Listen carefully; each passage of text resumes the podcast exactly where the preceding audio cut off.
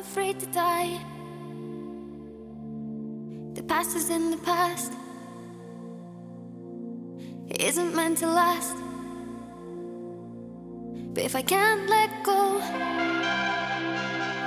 will you carry me home? Can we celebrate the end? I'm asking for a friend.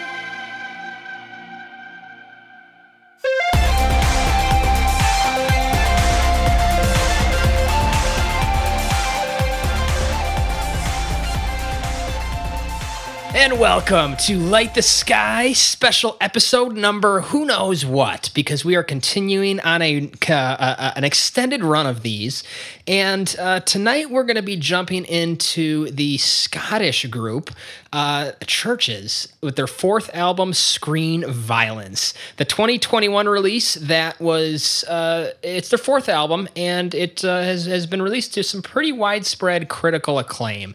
For as big as you could possibly get as a synth pop artist. Uh, they got some major reviews, major publications reviewing this album. Now it's our turn as the uh, definitive podcast on track by track opinions. We are ready to get through Chvrches, the 10 tracks that they have released for us, Screen Violence. And this is an album that, uh, you know, I don't, I think this might, is this uh, newer than the Ghost album or is Ghost album was 2022, right? Uh, yeah, you know, Yeah, I'm not. Ghost is 2020. Okay, so the second newest album that we have reviewed, uh, last uh, last month, I guess it was, we reviewed uh, Ghost, uh, their latest album, and maybe we do uh, continue with a few uh, latest releases. Um, thinking of maybe the 1975 and their latest release, and really get in the synth pop head. Uh, so sorry if you like rock and roll. I know the Queen episodes right now. Uh, somebody downloaded Hot Space 22 times the other day, so uh, thank you. I don't even remember what that album. Oh, come on. Uh, was that fun? Um, no, that was dancer, dancer.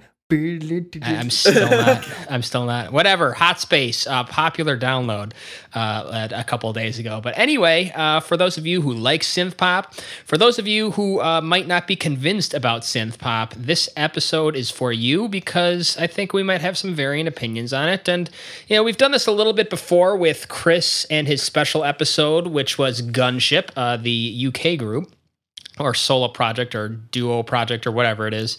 And uh, that uh, actually inspired uh, a fan of ours. Uh, his name is Neil Goodwin, I believe, uh, who has messaged us. And he started with that album and he ended up liking some Van Halen tracks when he had previously not even bothered with Van Halen much in the past. Which goes to show you how popular they are outside of America, and uh, I'm glad we're bringing fans to Van Halen, uh, to those uh, of us uh, across the pond, and uh, bringing new fans in the show, and maybe uh, we'll get uh, some more fans of other artists based on our Chvrches' discussion tonight. So uh, to fill you in for who hasn't uh, listened to the shows before, we go track by track, album by album, and we debate, and we go uh, listen to segments, we debate it, and then we uh, vote on them at the end with love it or flush it. And uh, by popular request tonight. Alex has returned to the show. So if you like that fourth opinion, welcome back, Alex. Glad to have you back and hoping you're ready because you are starting tonight with your opening opinion. Do you like this one better than Gunship? I I think I do. I, I think I do. Yeah. So uh, uh, glad to be back. I don't know who that was that requested for me to come back. Was that Mr. Goodwin? I That don't was Mr. Goodwin. Yes, it was. There you go. I need to I need to converse with this guy. But uh, yeah, so I, I guess a little background on Chvrches maybe uh, before I get into my score. Uh, I, I haven't lis- This is the first album I've ever listened to by the band front to back, uh, which is kind of cool. I'm, I'm a little late to the game. Uh, I was a big fan of their song "Gun." Which was off their Yeah. first record, "The Bones of What You Believe." That's that's where I was first introduced to the band. I don't remember where I heard it, but I heard that song and was hooked. And then uh, I heard was it "Never Say Die" off the second or third record, "Love Is Third, I Dead." believe. Yeah. Third. Yeah, Yeah. so I, I want to say I probably skipped the second record altogether. And then this record, uh, Screen Violence, I'm a big uh, soccer video game player. I shouldn't say big, but like the limited video games that I do play are pretty much just soccer games. So uh, the song Good Girls or Good Girl uh, Good Girls, was in FIFA 22. So I heard that and I'm like, man, another every like Chvrches song, which has been like three before this episode, I have loved. So I, I was I was excited to listen to this record because I'm like, oh yeah, well I really like this song and it's on this album, so I imagine I'll like the rest of it. And uh, it may actually not be my favorite song on the album anymore after listening to it all the way through. So uh, yeah, big fan of this band. I know Kevin has seen them live. I know you guys have spoken highly of them. I'm a big fan of Lauren's voice. Uh, like I said, I haven't listened to much of their stuff before, so uh, listening to this album was the first time I really heard her Scottish accent come out. That might Yeah, be kind yeah. of a might be a like a weird thing to say, but like I haven't listened to much, so I really heard it here. Maybe it's a common thing, but I thought that was really cool. Uh, I kind of like everything here, to be honest. I mean, I'm a sucker for catchy pop stuff, so there's a whole lot of earworms going on. As for the music, I mean, I don't know. I- don't know if I can comment on how like diverse or influential or anything it is there, but I mean, it's easy on the ears, and it's you know, what does Chris say? It's uh, like a bag of Fritos or whatever. I forgot what Right, your, what your good. Yeah, term it's- it's- was. yeah, yeah, it's yeah, just it's easy. It's easy listening. Uh, I really appreciate the guest spot uh, from Robert Smith. I think he works with the band very well. uh, there's there's light poppy moods, and then there's darker moods, and then there's songs where uh, they blend both, uh, which are actually some of my favorite songs on the record. So. Uh, yeah, excited to go back and listen to the rest of the catalog after this. Uh, I was very impressed. Uh, but overall, I'm going to give it an 8 out of 10. Um, like I said, I kind of like everything here, but there's some that I maybe like more than others. And I know there's rules to the game where we got to get rid of stuff. So uh, there's going to be some I'm going to have to get rid of. But overall, very positive. Strong start. Um, did you enjoy the? Did you or figure out uh, the John Carpenter bonus remix? No, actually, I didn't. I, There I, is a I, John Carpenter remix. I, Yeah. I, I saw that there was a director's cut version with three extra songs, but I know we only wanted to go with Yeah. the uh, original version, so I didn't even bother. But I didn't know about that. Yeah, uh, as a fan of John Carpenter, uh, I would check it out. I will. Um, but uh, yeah, my turn. Uh, this album, I have been talking for the last. If you've been listening to this show, you're probably sick of hearing me talking about artists and their languages and how well they're developed or not. I criticized Ghost for not having a developed language and being more derivative, and I complimented Hendrix for having a fully developed language right out of the gate. And what I really appreciate about this band and specifically this album, the, being the fourth album, is that they have really developed their own language. This isn't your typical uh, derivative vaporwave album that is putting all of their effort into exploiting Stranger Things mania. This is a developed indie pop band who has has you know there's an artist level feeling to this that it's it's more than just a couple of people in a studio. Um, it's it's an actual genuine artist reflecting on their lives their experiences uh, creating their own uh, sonic backdrop to it that is both awash with sugar cube synths and it still retains organic texture. Uh, the bass playing on this album is surprisingly enjoyable to listen to. There's some some good bass lines, some good digging in there, um, and there's a, this is a rare synth pop album that when you look deeper, there's still texture. And, and like, what do you get when you look at the midnight and you look deeper into the midnight? What do you get? You get more cheese. You get a fembot guitarist. Like you just get it just just it's, it's Oh, really we're not starting oh, strong. it, it, it's there's Haven't heard not that a whole term lot there, and I don't want to put down the mid the midnight too much, but like all that synth pop stuff that that we've you know Chris and I have listened to a ton of it. Chris is probably the biggest fan on the show of it. It really tends to be it tends to thin out quickly, and Chvrches just gets deeper. You look deeper into it. There's more to the texture. There's more to the lyric. There's more to the story. The theme of this album, um, to have that that that screen violence being that, you know, consumed by screens and how do we, you know, how our lives are consumed by screens and the violence on all of these screens and just the theme throughout and in terms of just how we live around all of these screens. It continues. Like you're eight songs deep into it and you're still getting uh, interesting insights. Now, I'm not saying it's Pink Floydian in terms of its ability to carry through a concept, but it still is a a a breath of fresh air that you can get a coherent album from a large artist and still feel like you're along for the ride in terms of their development. Fourth album from the group, um, the darkest album, maybe a little bit of fair warning. Uh, Van Halen's fourth album uh, in there in terms of taking a darker turn and uh, really creating this this it's it's not a horror film but it's like an anthology of horror uh, with each track it's like a you know each four minutes being a little short film on how uh, you know just just this, these our lives are affected by this so love the concept love the music um, you know, love the effort put into it, love the depth. Um, there are a couple weak spots and really just kind of repeating the same theme over and over, one in particular that I'll get to. And really, just the big question that I'm left with is if you dislike this type of music, you know, I can't see our dad listening to this show and saying, Chvrches, you know, if, if you don't like 80s synth sounds, is there enough here to still convince you that this is quite decent? You know the dog eat dog conundrum. If you are a Pearl Jam and Nirvana fan, are you? Is there enough in Warrant's Dog Eat Dog album to say, give this a listen? Like, no, I'm not. Well, it's trust me, it's good. Like, is there enough here? Can we find enough here for fans who are not fans of this type of music? to genuinely enjoy something here. So that's what I'm going to try to do over uh, the next 10 tracks um, because I think I agree with Alex in that there isn't a whole lot of weak spots on this album. I enjoy pretty much all of it. The deeper I dig, the more I enjoy it. I'm going to go with an 8.5 out of this one.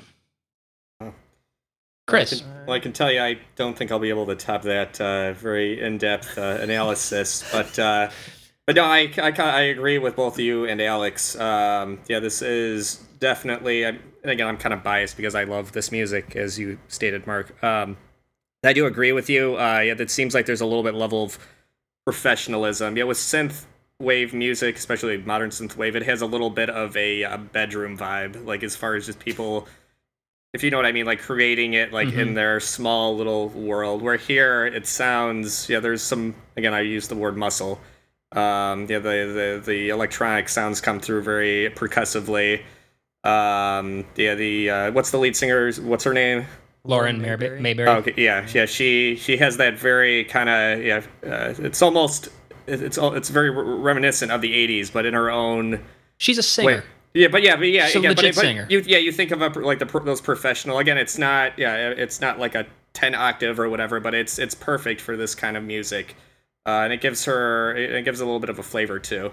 Uh, or, or, or, unique flavor. Uh, and I will say there are a few moments on here where I'm like, okay, that's very much modern pop, like not even synth, where it's like, okay, that's something you could hear like on like like top 40 radio, um, which is still fine. But again, sometimes it kind of takes you out of it a little bit because know, with the more unique uh, kind of balancing synth pop, uh, like the classic synth pop with their own unique sound. Uh, I kind of gravitate towards that a little bit more. Um, but uh, yeah, I, perf- I, I appreciate the professionalism. Yeah, there's not the cheese factor like you said with the midnight. Uh, and again, I like a lot of what they do. But again, yeah, there are some moments where you kind of like, okay, that's yeah, they've got one foot firmly like in that like uh, like that John Hughes '80s yeah, where they don't they, they make no bones about mm. it. Yeah. yeah. We're here we're here, you know, with Chvrches it sounds yeah, more like I think what what did you say, Mark, where they're kind of naturally kind of in, uh, ingraining it in what they do, where it doesn't sound mm-hmm. too much. Like where you hear like, oh, that's kind of cool. I could hear that kind of. But then again, as the song progresses, you're like, okay, they actually kind of make it their own. Yeah, they're uh, not they're not copying, they're developing. Which is hard. I mean, we've talked about that with a lot of these kind of you know, it's especially nowadays looking for somebody who's kind of taking the older sounds and kind of doing something. I mean, that, that, takes a lot of talent, and it doesn't work all the time. Sometimes, uh, sometimes you might get half and half, where it's like, okay, they really hit it, and then they the the rest of the record is where they kind of fall back on their laurel or on the laurels of others. Uh, but yeah, for the most part, yeah, I uh, and again, yeah, there's some lyrical depth here. Uh, yeah, I, I oh like yeah, some of the I'm gonna be like you this record. yeah, yeah. I've got some lyrics written down. Yeah, I uh, I didn't really write down anything specifically. It's more just kind of where areas where I, I saw f- at least my interpretation of some of the themes, uh, which I kind of appreciated. Uh, but uh, yeah, as far as the score, um, surprisingly, as, as much credit because I did enjoy this. Uh, it's funny with all the yeah, with all the other music I've listened to this week, this record really kind of stuck in my brain a lot more than any, of those others. Uh, and, and funny enough, it actually led me down as far as opening up like an Apple Music uh, like radio station based on this record. I actually got, found a couple other new bands that I thought were pretty cool too. That um, I'll I'll I'll attach them later. Um, maybe not as unique as uh, as Chvrches, but again, just like okay, that's kind of nice. Like to like when you're working on your cars, Mark, you got that like you got this type type of music playing in the background, and it really makes you feel good. Sure. And I kind of uncovered a couple more of those. Um, so yeah, as far as the score, yeah, shockingly, I'm not gonna go as high uh, as high as you guys. Um, not that it's not because I don't love the record, but as far as like what Alex said, as far as that, where it, uh, uh, as far as that, where it, it satisfies on that kind of for people who really love this music. I mean, it, it's, that doesn't challenge necessarily as much as some other bands, but it really makes you feel good. It really like you just can't stop listening to it. And I, kind of felt like like when I listened to like Momentary Lapse of Reason, where I know I gave that a lower score. Not that I didn't love that record, but it's like does it does it have that over encompassing like as far as some of the, my favorite records of all time? I would say no. Uh, but yeah, from that love of synthwave position, uh, yeah, this is up there, and I'll give it a seven point five. Okay, Kevin, what are your thoughts? We're all pretty high. I can imagine you're going to be close. Yeah, it's.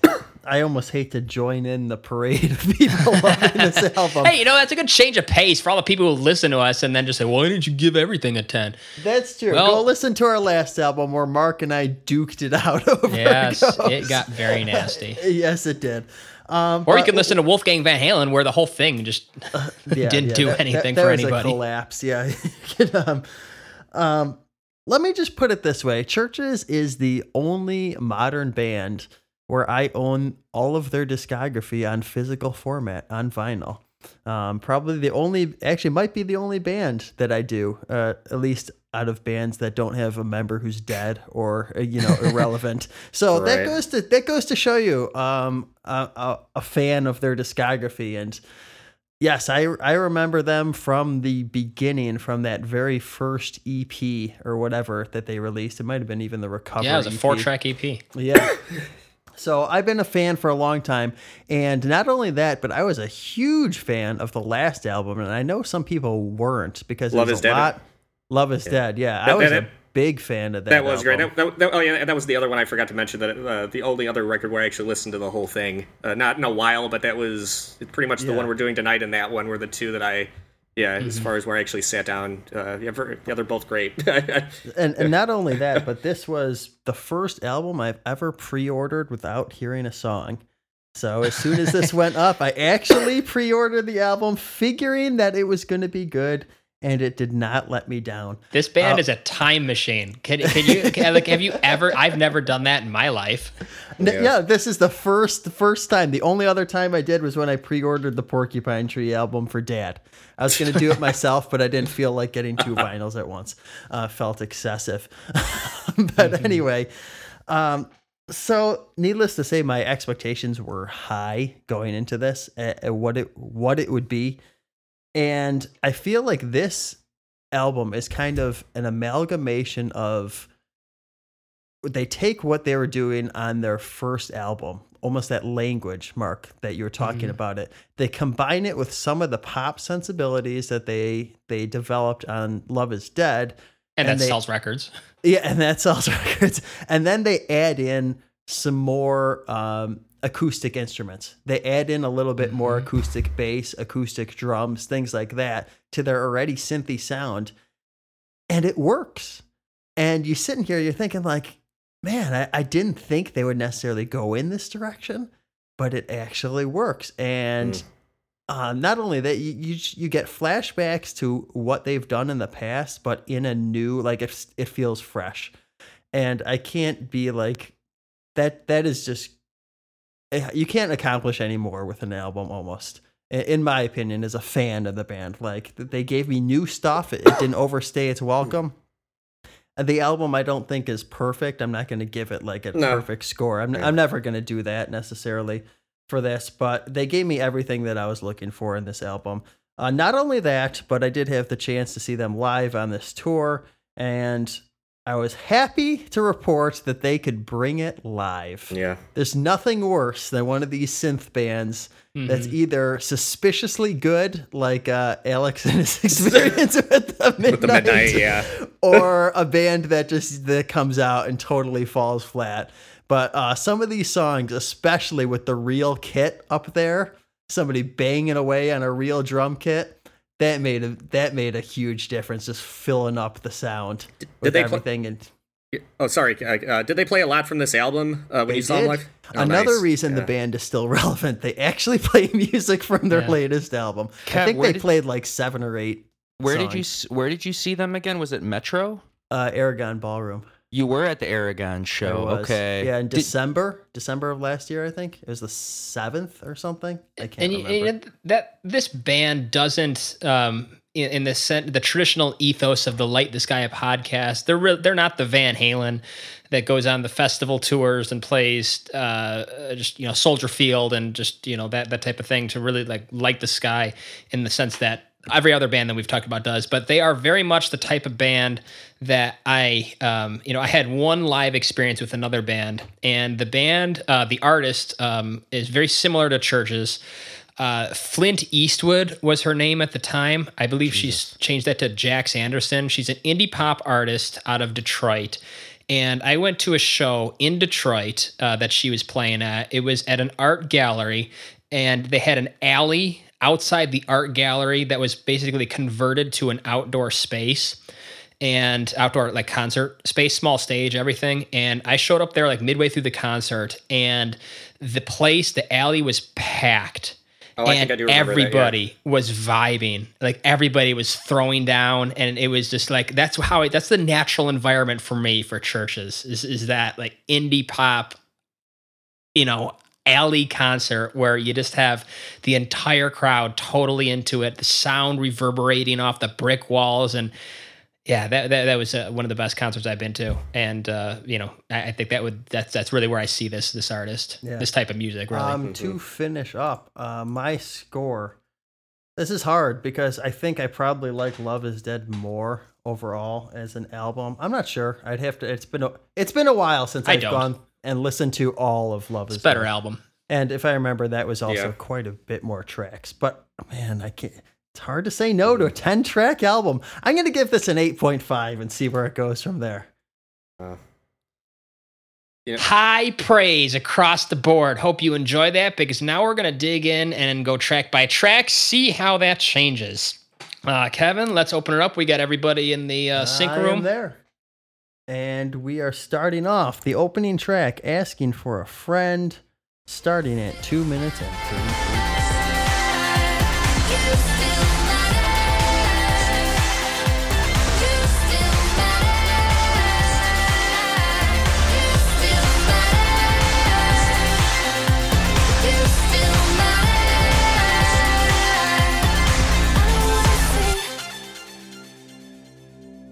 I'm afraid to die.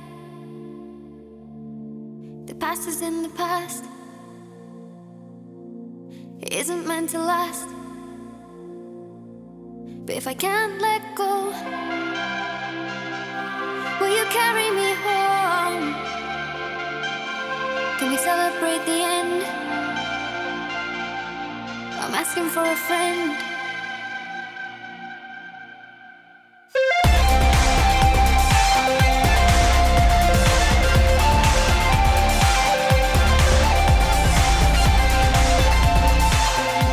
Like, like put this on your best sound system and just listen. It, it, it fills you up. And I was listening to it so loud on my cans here. Yeah. I was getting feedback on my mic that Kevin's Yeah. gonna have to eat out. It, it, it's it's it's such a filling sound, and and I love the way that this opened. That the, the way an album opens is, is obviously very important. It's the first, especially when you buy a vinyl, you put it on, and just how lush this is at the beginning. Oh, That's huge. Uh, I, you just you can just feel the warm air Yeah.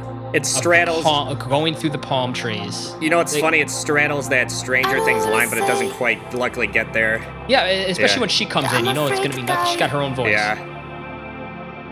I'm no good at goodbye. I- I- it's so just, just I so know, yeah. lush. I love it, and and, and the it, it feels like a dream. It almost feels Pink Floydian, the way that a Pink Floyd album might open. Not to, to just go crazy with this. Yeah, with- and at one ten, just how that builds. I mean, I love when the bass kicks in. Yes, right there. Just listen to that with a sob.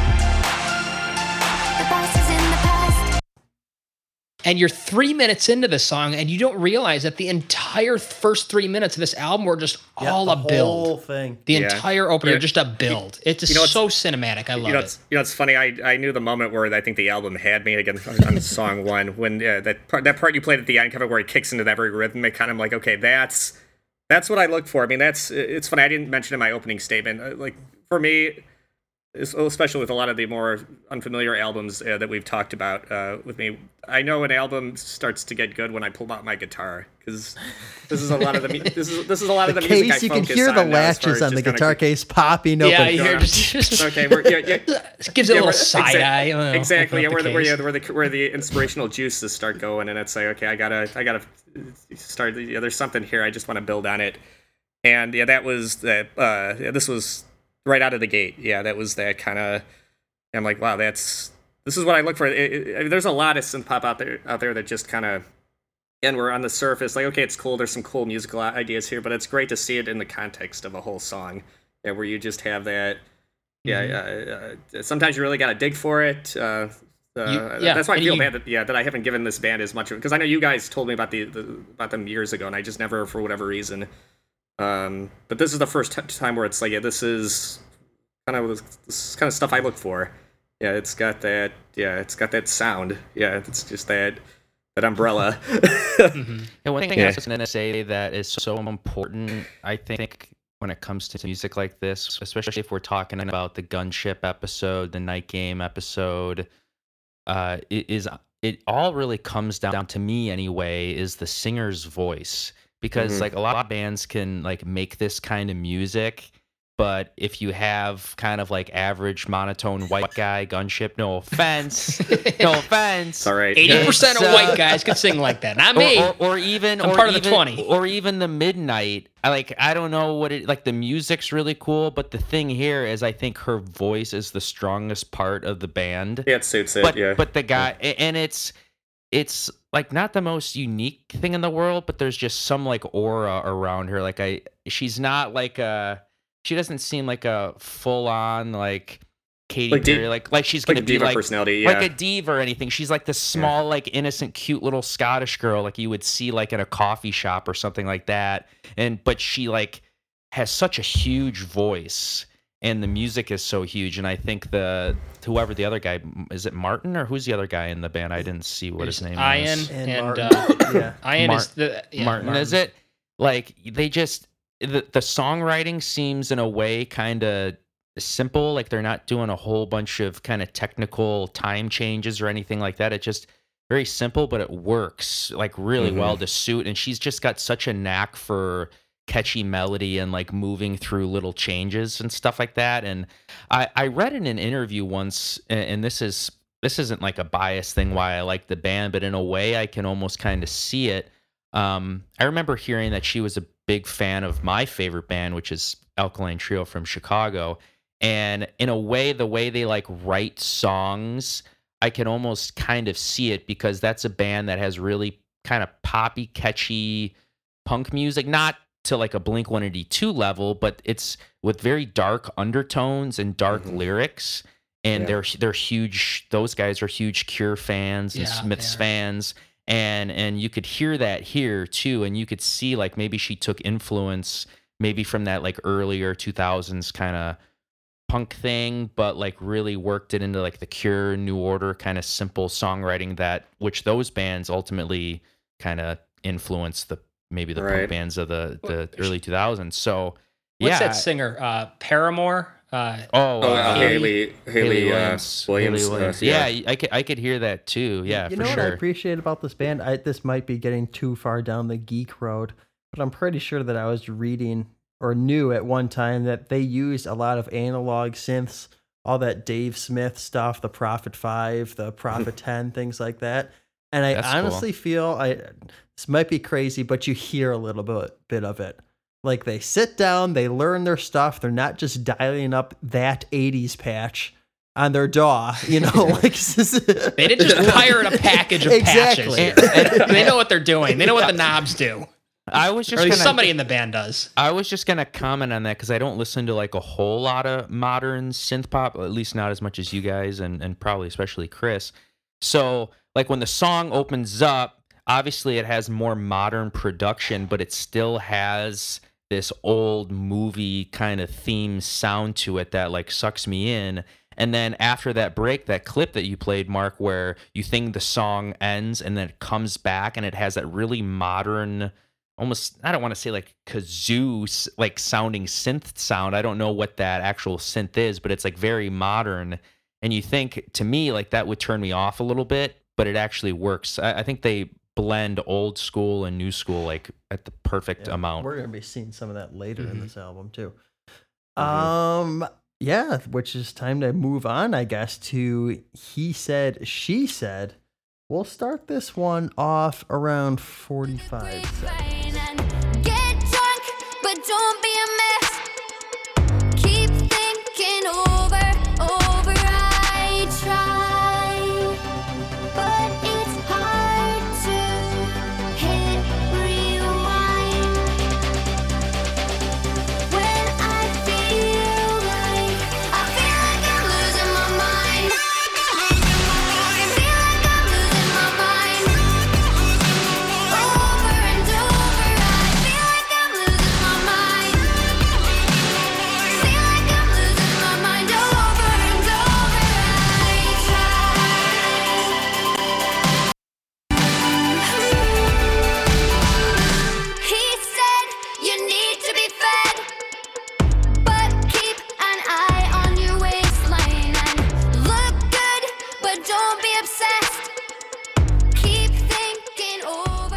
Yeah. Okay. Just okay, getting chills from her yeah, you- voice. Okay. I'll, I'll, her yeah, I- voice like makes me weep. It's so good. Yeah. I, Oh, you and, gotta- and the way that it's used in the chorus, that Yeah. echo of "feel like I'm losing my mind," and that's the very processed version of that. It's so well done in terms of representing that, like I don't know what society wants of me, like vibe of this song as a, as a woman. So like I feel like I'm losing my mind, and you just have that circling your head. It just it's just it's a really cool Yeah. production. Yeah, right. Yeah, the one. Uh, and again, props to those drum. yeah, uh, triggers. Yeah, that, that, that that's- snare. Oh yeah. Yeah, I like yeah. I like the drops a lot too because that's what I'm talking about with the modern production. Uh, Like you almost hear some of these like hip hop dubstep where you could like see everybody just kind of drop with with the song, but it works so well. And like that's why I mm-hmm. like the 1975 so much. Is like they find ways to like really tune in with the kind of hip hop stuff that like I imagine majority of people like, but they know how to like bring in this 80s synth thing too and just please everybody and they never overdo it and turn you off. It's just like the perfect blend. Right. Yeah, Yeah, my. and I would say that there are. I mean, the use of hi hats on this album as a per- percussion tool Yeah. really add a lot to it. And you know, I'm not going to call them like drill hi hats, but they're at least if you're going to mention a little bit of hip hop influence, um, you know, it, it's definitely not an afterthought. It's they they they think about how they put things together, which sounds stupid, but I guess if we're talking about what Chris was saying with the the bedroom laptop artist where uh, they're di- you know they pirate some patches and then they Yeah. they just start they go to town Uh, these guys know how to use their their equipment and Right. it shows Yeah, the problem with the genre is that it it, it can become just like where you're like an over uh, overabundance of good i- of cool ideas that just aren't fleshed out into like what we see here here where you have like full And I, I hear that plenty. Sometimes I'll have those songs like on repeat because I just get my brain stuck on like a hook or whatever. But the rest of it is just you can tell was just not. It's not. It's never. It's never gonna get out of the bedroom. yeah, it's just that kind of. I mean, you'd almost love to just yeah, yeah to just uh, hijack it for your own project. Yeah. And, I mean, that know? Yeah. bass in this song is just Yeah. thick. T H I C C. That bass is just so heavy. My it, my my only my a o- giant butt. Boom, yeah boom. Yeah my Jesus. only I guess if I had one quip with this song, I, I I felt like this sounds too much like the modern like they were looking for the single, just for This that. was a single too. Yeah, and I, I just felt it got a little too kind of like top forty pop, and it didn't necessarily grab me. Not not that it doesn't sound good and hits you hard, but it just didn't have like that unique kind of feel like the like the first song of the record, where it's like okay, where it sounds like them. Here it sounds like they're trying to, yeah, just to position themselves. Uh, but they do a good job. I mean, it's still great. I mean, still again, this is another song that got stuck in my head, but I just uh, felt it was maybe a little too kind of uh, kind of getting off the path a little bit. Uh, but luckily, it was professionally done. So, uh, and again, this is another kind of boyfriend girlfriend song. Yeah, yeah. There's a, a lot of ga- I think a song about gaslighting in here. Uh, so that was kind of like, oh, give me the more introspective kind of. I Like I don't want any more. Um, They Yeah. opened the show with this song, and I wa- I was not does expecting it sound live? them to. But I will say, as soon as there was that Okay. little Tom fill into this, and the crowd is like, "Ah!" it was a decent opener. Yeah. I will say, it probably made me like the song a little bit more. Um, a little bit, yeah. but Maybe that would do it for me too. I mean, I don't. Maybe I have to I see. don't know. that I was maybe thinking this is a week contest. two spot Really? song though. interesting. I, I wonder what you I would like put it, but here I instead don't if know. you were to shuffle the the album around. I'm looking at different different options here. Yeah. But, but I'd I guess you could- take yeah. uh, Good Girls. Okay. Swap this with Good Girls. To be honest. A little more energy, maybe, or s- tempo. Yeah. Faster Mhm. tempo. Well, let's move on because pretty much all my points have already been made. To California, we'll start this one at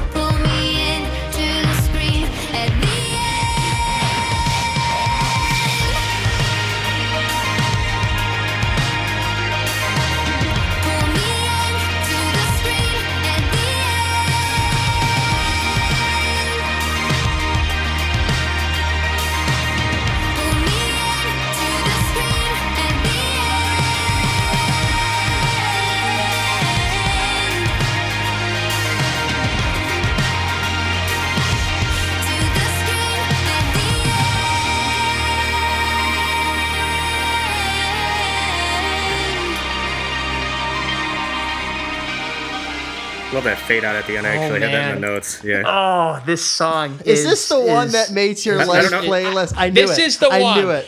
This is the life playlist song for me. So I'm sorry if I'm going to hog a little time on this one. But what a song. This thing Yeah. is incredible, in my opinion. Um, I mean, we had that little digitization at the end that just kind of shows that that falling into the screen, pull me into the screen at the end. Um, and I just absolutely love this song. I love the story of the song, the lyrics. Let's just back it up to one of the choruses, uh, just so we can really hear. Just the, Nobody I, mean, I could tells listen to this whole thing, but this yeah. this song is yeah. Gone. No one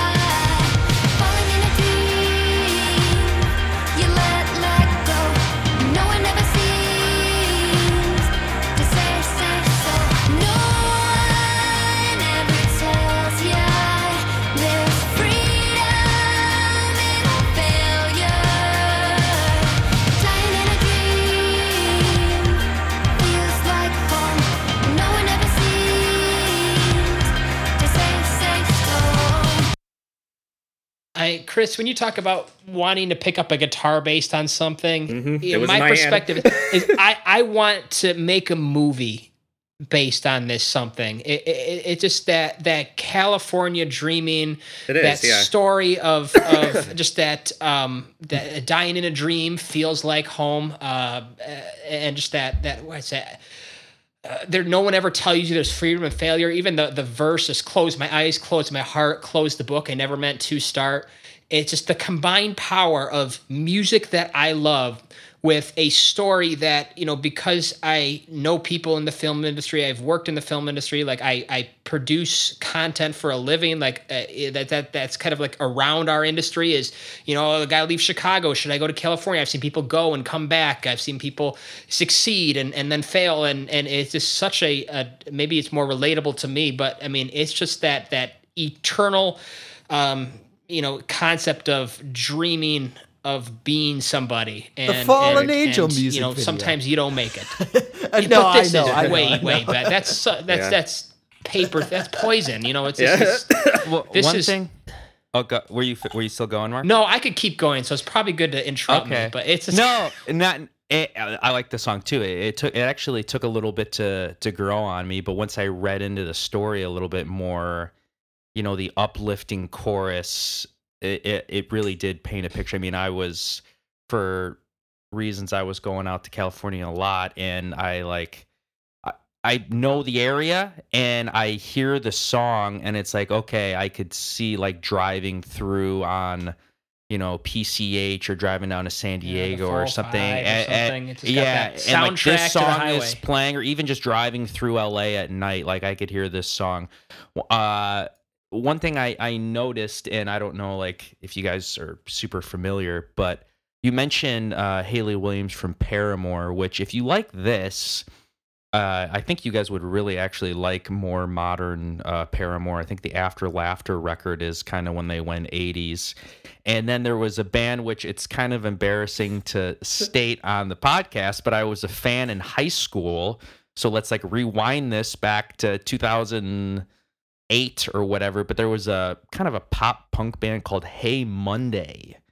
And uh, the have no singer, the singer, no, I no, no no, no, no, no, no. That, that's fine. But like somebody would look this up and be like, "This guy in a scorpion shirt uh, right now, like this band." That's kind of all right. Is it Whatever. like Good Charlotte or no, uh, it, it's just like you know, kind of hot topic mall pop punk all time low, but with a female singer, Mhm. and her name was Cassadee Pope, and her voice is like exact like her voice is Lauren Mayberry's voice exactly minus the slight Accent. Scottish accent. It's like it's exactly, especially when she gets up to the high range and it gets really trebly and cuts through. It's it's the same voice.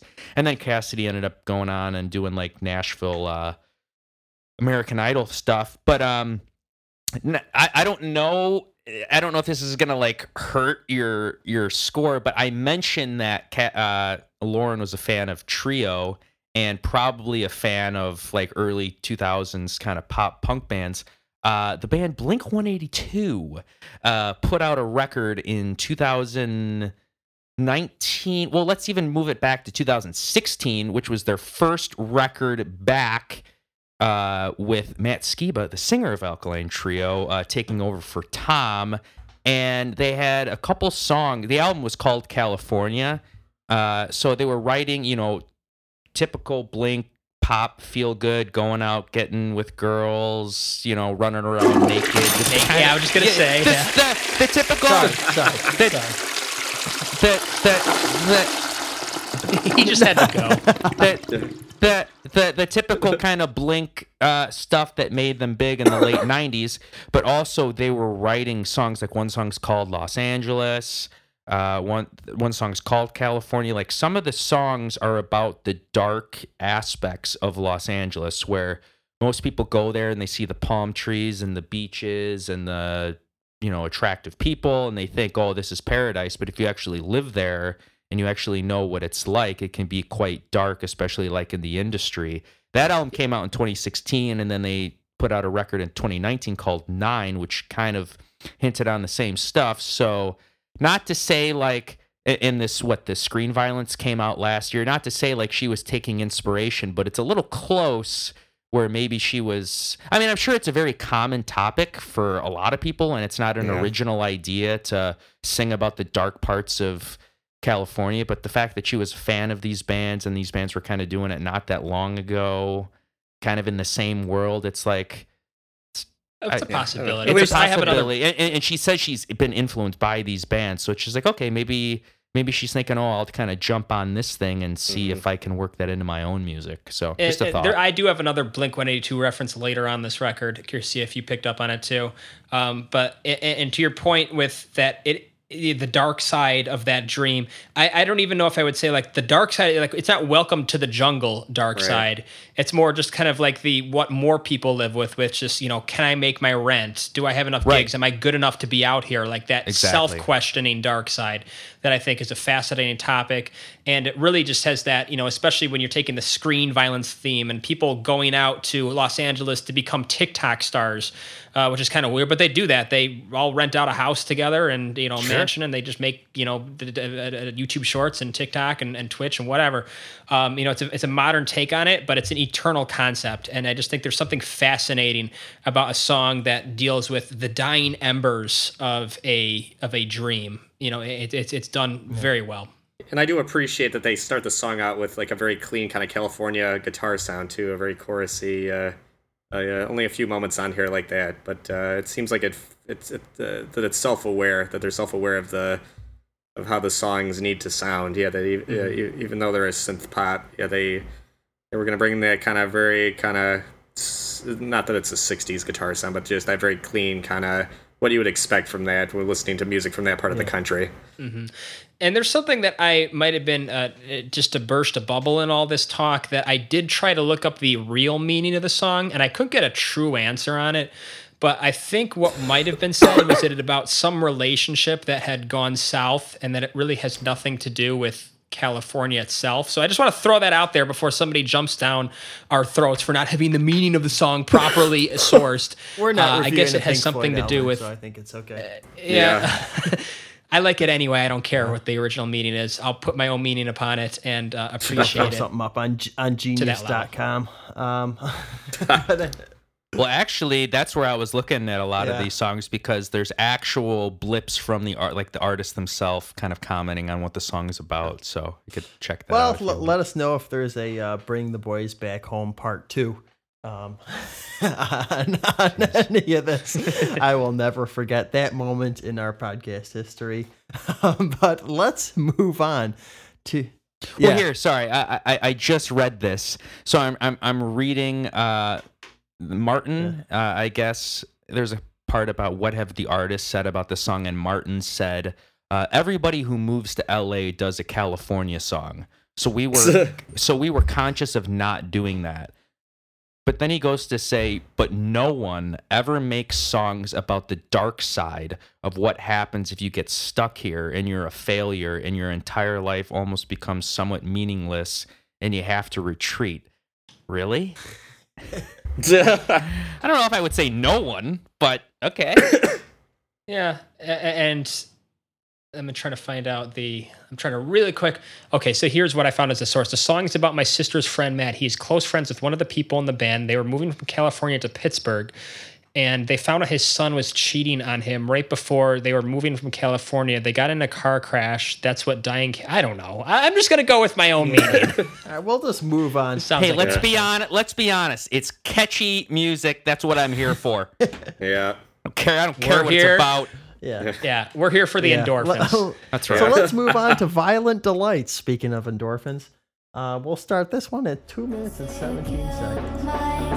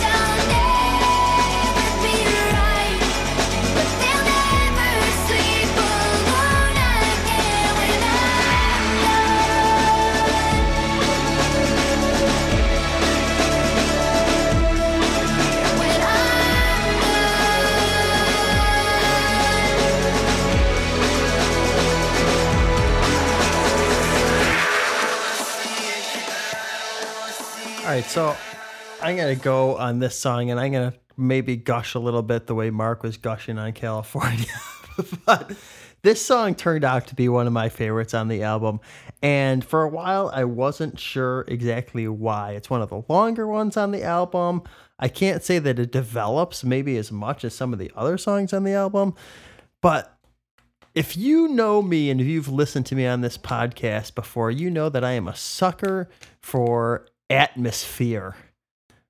Yeah. I, that's one of the reasons why I love Momentary Lapse of Reason. It, it's one of the reasons why I gu- gush about some of these other production, you know, s- some of my choices on the top five production lists. There's something about this song that just, you can feel the space around it wherever you're listening. The sound of the drums, the mix, the the vocal mix and the verses especially, it just fills up the entire space. There's nothing there's not that much going on in the verses, but the voice is lush, it's smooth, it's huge, and then it gets into the chorus where the synths come back in, and it's almost like her voice becomes I don't I don't want to say slightly harsh, but it just like it cuts. It cuts right through. And I think that make this makes the song that much more effective. Um, I hate to keep going back to the live show, but I was happy that they played this one. Not only that, but again, man, something about live drums and somebody banging on the snare uh, of this one when the, when the, just the song opened up and that beat that just gets into my head. Like sometimes I'll be walking around the office and I haven't listened to the song. Like maybe I listened to it yesterday and I'll just hear dish, tiddle, tiddle, tiddle, it's just it's a very interesting rhythmic choice too. It, it's just you have the bass kick. Very drum and bass. Yeah, you have the yes, where there's a lot of snare movement going on there, and ah man, I don't know. There's also something about it that reminds me of, and this is totally gonna show my bias of that golden age of like indie pop in like the 2010s or whatever when M83 was like releasing stuff and there's like all this it's kind of that beginning of that that 80s retro before it become became overly fashionable and that's a total bias mm-hmm. thing because i'm sure people would be like oh look at all this indie pop today that's great and they'd probably be right. But it just brings me back to late high school early college days when it seemed like everything i was discovering you'd, you'd move or you'd kick a rock over and there'd be another band that you loved The Nirvana argument. Yes, a, a, li- a little bit, but at least I backed this up with why I love this song sonically too. So I dropped a link in the chat to the one of the live performances of this, and I don't know if you saw it or not like this, but I love the imagery that they added to this song. Really adds to that art gallery experience when the music is accompanied by visuals and the concept being, being really cool. Cool. oh, is this is Just this a that- Yeah, yeah. The idea of just violence through screens and just that that violent delights. Uh, just a cool concept, just in name. This is definitely one now that's kind of on my nighttime driving playlist. It, it's that perfect where you got your dashboard illuminated, and it just yeah I uh, and that chorus yeah I, I don't know Kevin I mean because you saw them live it, it it I can imagine it has a very arena rock feel to it when she starts Oh, belting yeah. it out. I don't know why I feel it just it, it had that kind of where you could just feel like there should be more people than there are in there just enjoying that moment. And uh and that weird little guitar sound after like kind of at the end of the chord where, where did that come from? It's little it's it's it's little stuff like that that i love where it's like it's almost like an effect but it's really like the doodle doodle doodle but it's, it, it's Yeah, it's a perfect nice though. touch. it's it sits perfectly yeah it's it's it's a perfect effect. I mean it's all it's it's almost like you have to really yeah it, it doesn't try to get in the way. It's just there just to move yeah move that part of the song along and i yeah uh yeah, And that's guess something you- I could throw into. This album is mixed impeccably. It's very Yeah. good. Yeah. Yeah, that that's interesting. You bring up the whole like, oh, I could put this on my night drive because like every one of these songs, and, and I've like said this to myself too, where if I lived in California, I've had the pleasure of driving up and down this PCH. Was what I was gonna mention, going through Malibu. And I've always said if I lived in California, if I was ever like, if I had an album ready to be released and I needed to like test it out and see if it was good, it would get the PCH driving test. The, the vibe test. Yeah, that's the vibe test. And like you just songs just sound better. I mean, anything's better just kind of driving down that when you got the uh, Malibu or Malibu and then the ocean to the left of you there or whatever. But yeah, I mean, all of these songs are just written for an arena or just something bigger and it just they hit the vibe so well. And that's again a, a darker song, more minor esque, but still like uplifting and especially that chorus like they just Yeah. they blend the dark and the light so well and you could tell they're huge cure fans because that's what the cure were so good at it's like Well, that's what's coming up too. Yeah, hey, Sure, hey, obviously, hey, yeah. Hey, Kev, can you just uh, just kind of going into the next song? Can you play at 145? I just want to hear that 30 seconds there. I love this i love that he sings this yeah Yeah, hold on.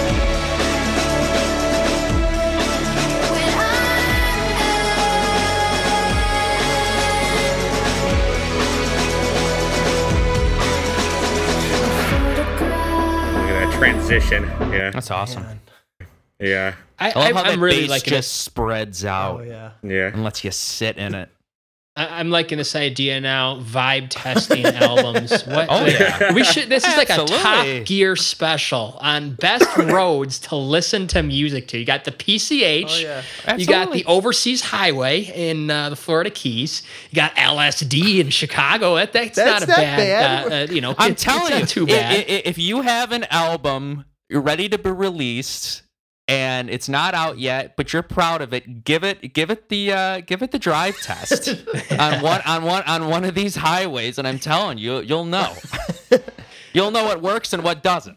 yeah. Just going south, Yeah, the city I- to your I- right, the, the lake to your left. You know. Yeah, and just find a city in a lake and go driving.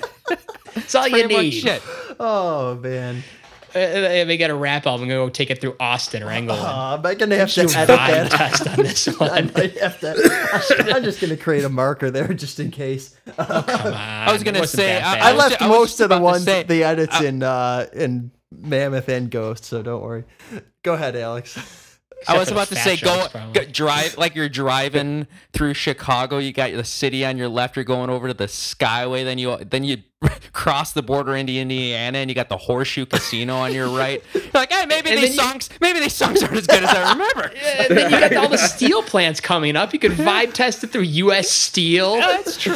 You could, uh, the armpit of Indiana. See how it goes through there. Drive by the Gary Railcats minor league baseball stadium. Suddenly your Yeah, Michael Jackson's your old arena home. rocker doesn't seem brutal. that uh doesn't seem that great Hey, anymore. Yeah, It's ArcelorMittal diver- steel plant. Let's see how it goes. test the diversity of the record. Yeah. All right. Well, Alex mentioned The Cure. Let's move on to our next song, How Not to Drown. I think, if I remember correctly, this is the first single released from the album. Can't remember. Interesting choice. Uh, we're going to start this one off at 1 minute and 45.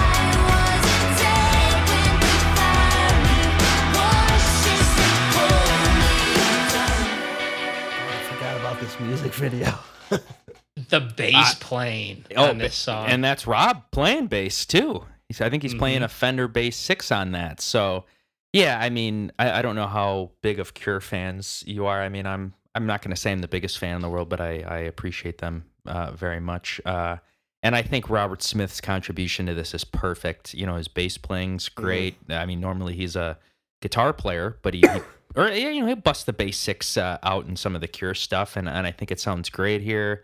Uh, and just when he comes in, uh, his verse is so great. It, I think it's just like perfect. Like he doesn't overstay his welcome, and then as soon as his verse is done, he starts joining in on the background vocals. Yes. I will- love I, that. I will say, Yeah. I will say again, maybe to throw a little sour note into the maybe unoriginality of getting uh, Robert Smith to guest on your uh, album's song. But uh, Blink 182 did this in like 2003. They got him to guest on a song. Oh, yeah. And then uh, he also guested on a song by a band I like called Crystal Castles, their song Not in Love. Oh, yeah. Yeah. If you remember that song, which came out in 2010. And uh, even his verse like sounded very similar, but that's fine. You know, it's tried and true. It works. Right. So just go with it. So uh, not complaining. It, it works for me, but I'm just saying it's just interesting. You know, Yeah. It's, it's taking these ideas fall, that's close to home. it's making me fall back on my argument that when you're too derivative, that's why I, I spent the entire time clashing with Kevin over the Ghost album of being too in sync with your influences. Uh, but I, I just don't get that sense from Chvrches. Maybe I just don't know enough about the Cure to really clash. I uh, think you know, in- uh, uh, criticize. I will. and it's- I, and it's I one will moment. say, Yeah. in in in Ghost, I think as much as I defended that, I think you could clearly see it. You know, y- y- you could hear the oh, this is Iron Yeah. Maiden, this is Metallica. You could you could hear that. Um, in the case of Chvrches, I don't know whether you could say. I certainly didn't know that he guessed it on a Blink 182 album, and I don't think listening to the song that you'd necessarily say like, "Oh, Blink 182." But it is interesting. or the it is band, you interesting. Yeah, i- it's so they're a step ahead of Ghost in that way, but it is interesting that they they did that. And honestly, I yeah. So yeah. it's just tough to make music in 2021 and not look back Oh, at yeah. all. especially Right. they, they they probably think Uh, Mark, it sounded like you were talking a little differently on that ghost Oh, episode that I was listening to. I- About well, that I'm- part, Mark. I- I- yeah, and, and I'm just saying it's tough to do, but a band of Ghost's caliber has the responsibility to do better. I, I will guess say this is, that this is an indie I pop will band. say I Sure. It was very likely that they thought that nobody would if they did do the same No, thing nobody I- I- would that- Alex is probably might be the only person in the world that, that would make the Well, connection no, I don't know. no, about- because don't I, have a that, Blink 182 reference coming no, up. I know but you know what I mean Yeah, I, I, I- I'm saying like that shouldn't be a thing to necessarily hinder the song. It's a great part. Robert, Robert's a, a legend. He wanted to do it. He gave him the blessing to do it. It sounds great, so it's fine. I'm just right. Yeah. saying yeah. I'm like I'm noticing more kind of similarities to these bands I've mentioned from those eras, and it's like okay, maybe it's not the most original thing, but that's fine. Whatever, you know. Right. Yeah. I. Uh, I, I, I, if I had an go ahead. album and Eddie Van Halen was still alive, and I, I, I would you want, would say no. You'd I- be like, no. nah, I'm yeah, good. exactly. I, I wouldn't do that. Just like anybody else would want him on their album, I would want it too. So it's like you know, Eh, I got Pete Evan. I don't need Eddie. yeah, it's Yeah. A, I mean, it, it's a good voice though. I mean, it's very, uh, very Definitely. iconic, understated. So it's not like they it's, just and it for breaks it up too. It, it just so you're not only hearing her, which Right. I love her voice. I would love to hear more of I it. think- but I- I, like I when Martin sings and I like when Robert sings. It Yeah, I think it they. I think they bring it up a little bit. Yeah, there are parts of this song that uh, they kind of plot a little bit, and it took me a while to kind of crack Mm-hmm. the going to Mark. I don't know if were you able to to kind of ascertain what this song is about. Uh, I I couldn't because again I because there are certain songs in here that jump out where you want to kind of read into it a little bit. And I figure, okay, they brought Robert Smith, and okay, there's got to be some deeper kind of. And I, it took me a while. I mean, I couldn't. I don't know if if it's about like as far as people taking on the responsibilities of the world but trying to get rid of them. I mean, I don't know where it just becomes too much. Did you were, you- were you able to get No, a? I, I'll I'll be I'll come clean. I kind of slid on this song. Did you? Okay, Um, I, I I felt I, I felt the responsibility to try to figure, and I just I couldn't. This is the one that kind of bugged There- me a there- little bit. there's where a I, I was- blurb right here that the single "How Not to Drown" evol- evolved from a piano and drum demo recorded by Doherty and was written during a time when he was dealing with quote crippling depression and anxiety unquote. Okay, so that okay, so that kind of I guess you could say yeah, trying to get rid of the the weight of the world. That was my kind. Okay, so I kind of got it, I guess. An eternal Uh, yeah. topic, if not overdone these days, and Right. almost in vogue. Yeah. yeah, it's it's hard not to. I mean, yeah, it's it's crazy out there. It's hard not to not to kind of dwell on that. But uh, and At there was least they one don't hit you on the head over it. right and uh, right exactly. And there was one part on here, and then we'll move on that kind of bugged me a little bit, where I felt it plotted a little too much at 304, where it didn't feel like the energy was there, like you have in some of the other Is songs. the breakdown? Maybe li- listen, yeah, uh, it might be. I imagine this would be the end of the first side too if you have the Yeah. record. Which you know,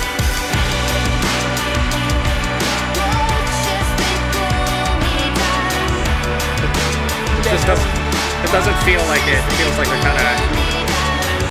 I don't know. Like it's it's a decent interlude. It feels like it, in in, a weird way, it feels like they could have gotten a little more progressive with this and lengthened the song up a little bit, and come up with like kind of like a, a, a Genesis domino or something. Like make it a yeah. journey. Make it a seven and a half minute journey in the middle of your pop record. Yeah, maybe it's a little too stock. Maybe that's why it just felt like okay, here we go. It's like just from point A to point B without any interesting.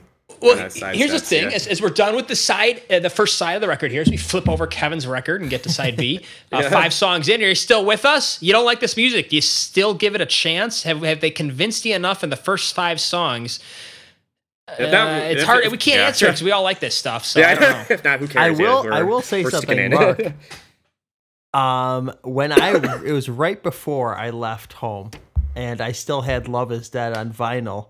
I came home one day. It was like a Sunday or something, and Dad was like, "Oh yeah, I put that Chvrches album on when we were cleaning the house."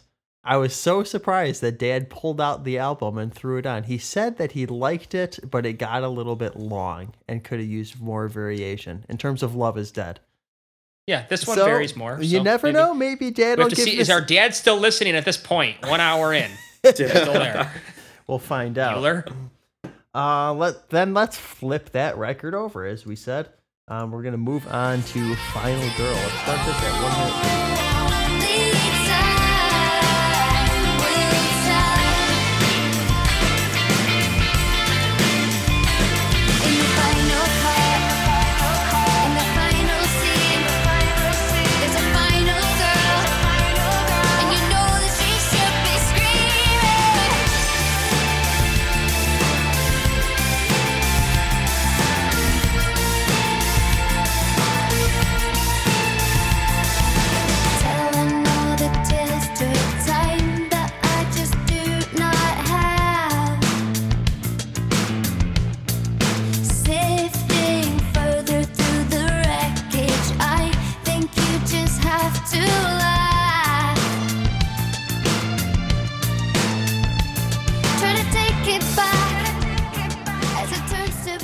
Here's, here's another one that. Yeah. what a what a Oh, what, I a, know, yeah. what an 80s synth sound. Incredible. this And I was thinking that chorus is so 90s pop sound. little Not in a bad way, but it just got that. Yeah. Kevin, it's got can that you- very, you know, mid 90s Yeah. female pop singer chorus. But I. I, this song is yeah, stocks on the rise for me. Yeah, it's very. Uh, Kevin um, stalks yeah, on the rise. And that, and Oh, that very yeah. kind of uh, ri- yeah, the chorus, yeah, just how it rises, yeah, is really cool. Um, Well, just the is- contrast of it being that Yeah. the concept of it being another little mini horror film vignette about the final girl, which has been a trope for 40 years now or Right. more. I- I and then just, that, you know, yeah, that the, kind the of- yeah. perspective on that is, is interesting. I enjoy it. Right. This is probably again uh, going back to the last song. I mean, which is I mean, which has somebody from The Cure. I mean, this song right here. I mean, I felt sounded the most like a Cure song, like the full, especially in the Oh, beginning. uh, Kevin, Can- Minute Especially with 43 that with that, guitar.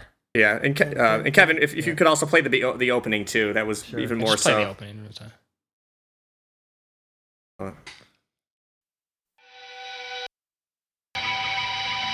Yeah. Definitely.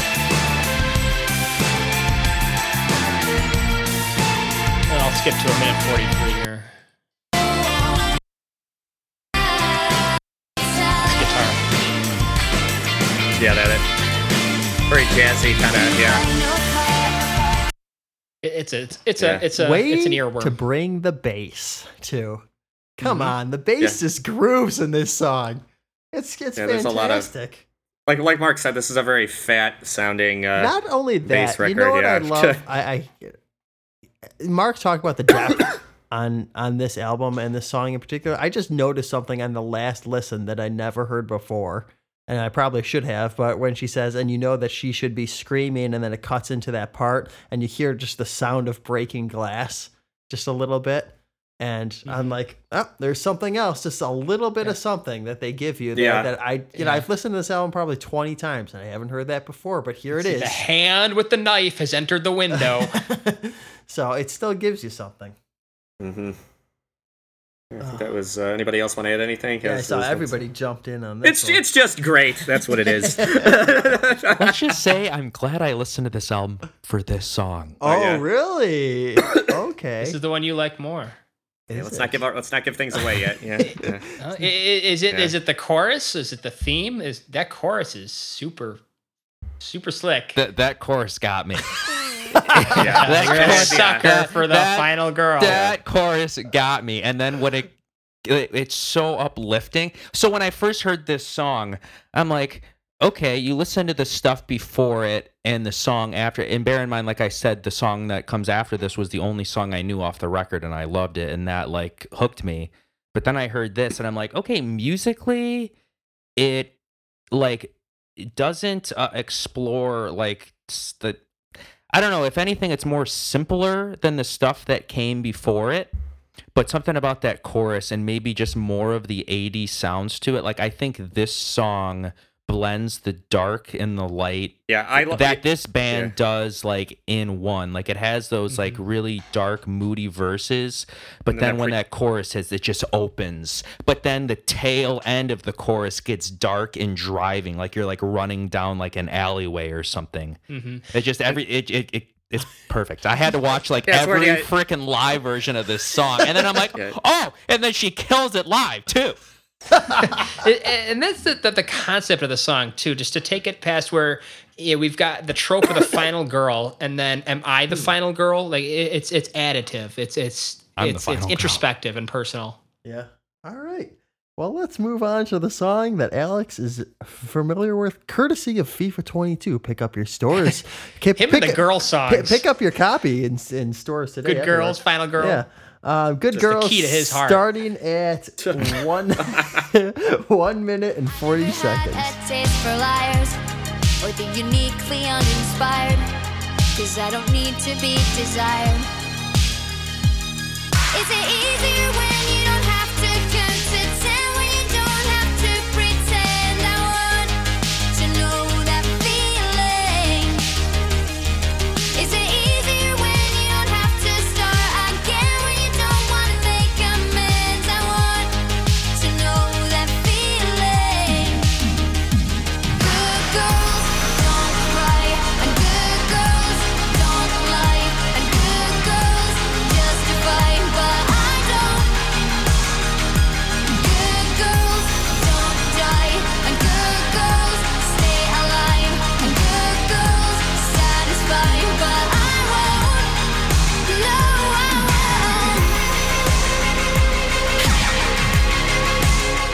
Oh, just that I little. love that little. I love. Oh, man. What a chorus, God, Yeah. knock it Eh, off. and this is this is the song where I have to freely admit it's totally my bias liking this type of music. This might be a little too double feet in the 80s to be convincing to anybody outside of that. This is where I'll openly admit I get it if you don't like this one. Yeah. Yeah, Oh, Because yeah. it, Well, I don't- and, I and, don't and think the other that's weakness being anybody that they just kind of did this theme. It is kind. It does have kind of that he said she, she said. It almost. It has a kind of a. I don't. I don't know if it's as 80s as you said. Uh, maybe the vocals kind of put it more in the modern for me. Uh, But the drums are we're much more along that midnight and and FM yeah, I guess you could say it's still very still very fat though. Um, yeah, I didn't really have much to say about this because again, it just really kind of is like you just. I mean, if you like it, you just like it because you like this music. Yeah, it's, It's a yeah, it's way not. put And this is going to be like another weird thing to say because I don't live there and I'm not going to claim that I do, but I've been there and there's something about like the verses in this song are just so LA to me. Mm. It, it's just like I, I just hear it. I just see like fashionable like young millennials like walking around going to like these Instagramming. Instagramming and it's like Pinterest and like Yeah. usually I I turn a, a an eye to that stuff, but like it just captures that mood so well. Like I hear that verse and I'm like, oh, I, I picture myself there. like on Mel- like on Mel- Instagramming, no, like, or, uh, like on Mel- on Melrose or at the beach or something, and it's just like Yeah. Mhm. ah, it, it it works. It captures the vibe and sets a scene so Well, well. whether you like that or not, it's it captures a vibe a whole lot better than Wolfie and his crypto commercial vibe. at least he's, at least they got Yeah. something interesting. I don't I don't know where I am when I'm listening to that. I know where I'm at here. I, I'm at my couch watching the Bears lose when I'm listening to Wolfie.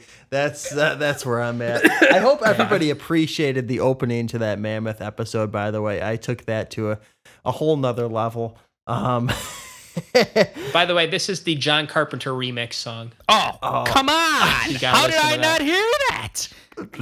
I, I will say I think this song is John- pro- John has good taste. probably Yeah, the good old cl- Jake Harp still doing it.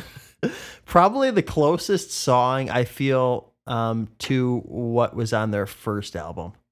Like I, I could hear this on their first Yeah. album. This is this Definitely. is classic Chvrches. I put. Yeah, th- yeah. This is pretty much. I hate to say by the numbers Chvrches because by the numbers Chvrches is better than pretty a good, lot still of. pretty good, yeah.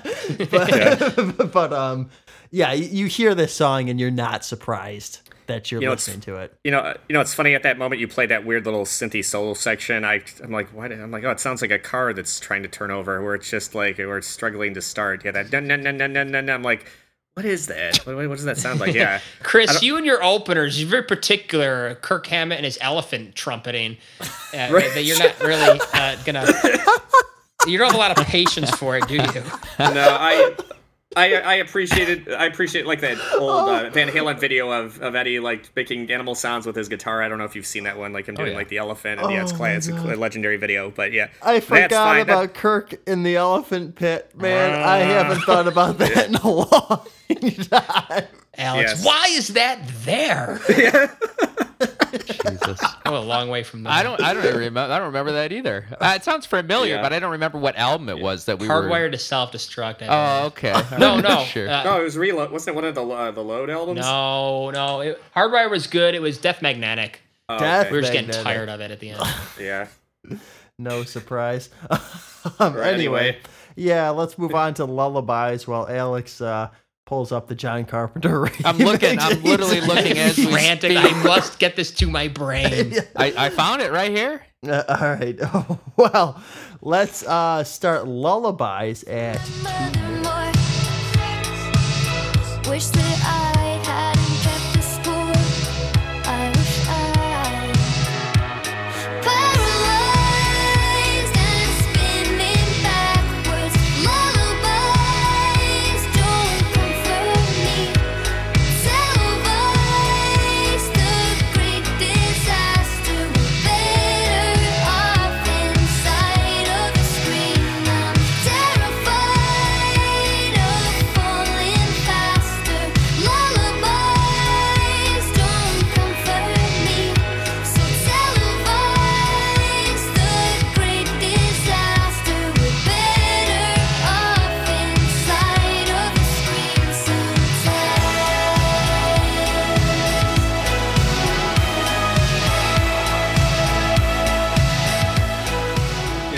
It's funny that uh, that uh, that chorus. Kind of going back to what Alex said about what he liked about the final girl. That's what that chorus did for me. I don't know what it is. It's very light, but it just I don't know. It just it just it's weird because this is I of the song. There seems like there's a lot of talk about suicide. I think in this song, isn't it? Kind of like not being able to function in the real. Yeah, sometimes it's easier to to, to function in the. I didn't look up the meaning, but I do really like the line "televised the great disaster." We're Right, I better think off that- in the and- screen sometime, and just that's that's very topical. I think no matter I, I- I don't know what if you're, that. I yeah, I don't know if that had to do with like you're jumping to your death or whatever, but again, with a very light, and some people might argue it's like okay, you're taking two extremes and mushing them together. I don't know. Maybe somebody, maybe somebody in our audience can clarify that for me. But I, uh, yeah, I that's kind of what I. But again, I just I love the music here, uh, and I like the topic enough where I can kind of forgive it for being too. Uh, when we're gonna have a light, majory sounding song with a very dark topic. I mean, sometimes that doesn't work, but I don't know. Like here, it just it's yeah, it's maybe it's sort of again like like uh like on the final girl, it just the way that she delivers, it just is so it's just great. It- mainline sugar to your brain. yeah. uh, that chorus and Yeah. and that whole theme uh, that I mentioned with those lyrics. I, I, I think it just it's it's topically accurate. That no matter what you think is going on in the world or what your opinion is uh, is of it, I think that what what everyone would agree upon is that it's a great disaster and it's it's the it's being televised very publicly. And uh, are you better off just ignoring it, falling into the screen? You know, pull me into the screen, whatever. This this concept that I really appreciate.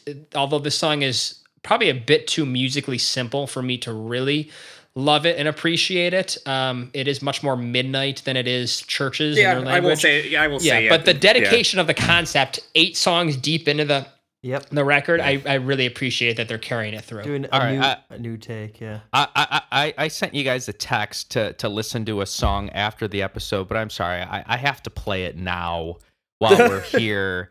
Uh, again, here, how do I add this to the sync tube again? I'll just throw it in at the top and it'll yeah, come yeah. and in. I'll, yeah, we'll bring it up. bring it We're bringing it up. Here it comes to the top. All right, so so again, this song came out in 2011, and I think where did I say to play it from? Maybe about 28 seconds, and play it through this pre-chorus up through the chorus. I I, I don't know if Lauren was a fan of this band, and you know you you have the voice that you're born with, but it's like I, I I can't stop hearing Cassadee Pope's voice from this Hey Monday band. And this is one of their more like acoustic ballads. Normally they were doing more of like a pop punk kind of Paramore thing. Uh, but I just imagine if Hey Monday went synth, it would be Chvrches. And if you play this, you could kind of hear, especially in lullabies, it's like that's just a synthy Hey Monday song if you want to play it real quick.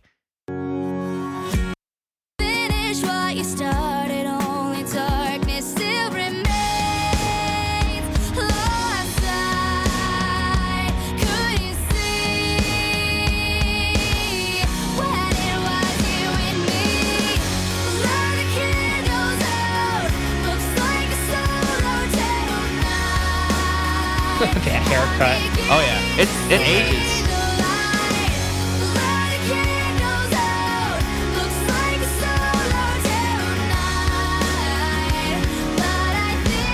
A little bit, All right. You, you know what's fascinating is, It's is that too I, close to me for me. Not that it's bad. I mean, I like they're catchy ass songs, but it's just like okay. It's it's fascinating to me how yeah you're what you you and Kevin are what four years younger about than me four Five. school years younger than me Oh, five four school, years, difference Yeah. yeah. and just how I was at the very beginning of kind of the emo uh, uh, movement where you know it was, it was uh, um, you know Blink One Eight Two morphing into uh, Good Charlotte and uh, My Chemical Taking Back Sunday, yeah, My Chemical Romance. And um, you know that was the big thing, and now you see a couple years later, this is your era where it's you, you still have the haircuts, but you know like it's a little bit more pop oriented. Maybe it's just one song, but uh, you know like where you know Hayley from Paramore was on an Eminem song, like it was just much more pop reaching. Yeah. That just an observation. Anyway, Interesting how that changes in five years. yes. Uh, let's move on. Second to last track, Nightmares. Let's start this at two minutes and forty seconds. Bye.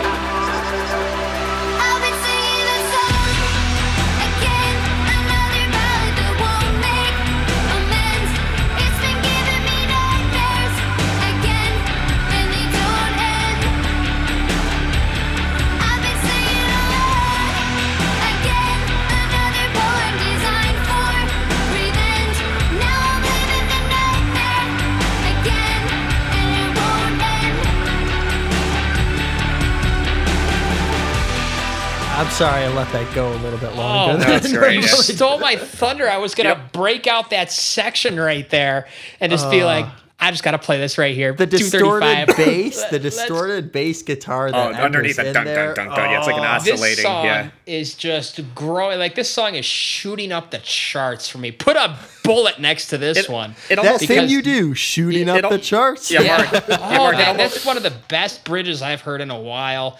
Uh, just the whole way it fits within the nightmare theme, where it feels just those those echoes of voices circling your your mind. It's got that Freddy Krueger esque just vibe to it. Um, I'm scoring a film in November, and the director of the film loves this this this type of music, or just a huge fan of John Harrison, John Carpenter, those types of film scores. And um, I when I heard 235, I've heard it before, but I heard it, I instantly texted this to him. Hey, I said, "Listen to this." I am ripping this off for your film. Like I love this right here. Like this that 235 when it just starts off. I got to play it again. It is so good the way it builds. It, I, I know we've heard it before, but just like Kevin just clipped it off just a little bit, but just the way I it kind of yeah. breaks down into it.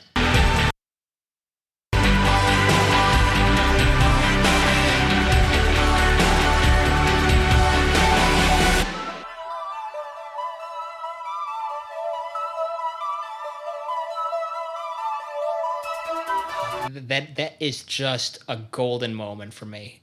I I, love. I, I don't know if, if if if anybody else agrees with me uh, I- or not, No, it or is. I'm So- just too so- like drawn into it. I love it. This song, I I knew all you guys were gonna love solely on the mood, especially Mark. Like once I saw the nightmares, then I'm like, okay, the song definitely ties in. It's almost like a violent delights. It's like the violent delights of the B side. the B side, yeah. Yeah. And I don't like this one. You guys are selling me on it, and it grew on me after listening to it after a while. But like, I, I don't know. I think just the melodies and stuff just caught my ear a little bit more on like the first half or majority of the yeah, beginning of the record. yeah. But then it started to drop off a little bit. And but I'm like, yeah, I mean, maybe it's like not as impressive like melody wise to me is the other stuff, but in a way it plays more to the strength of like fitting in with the tone of the song and like the lyrical Yeah. aspect. So I have to applaud it for that.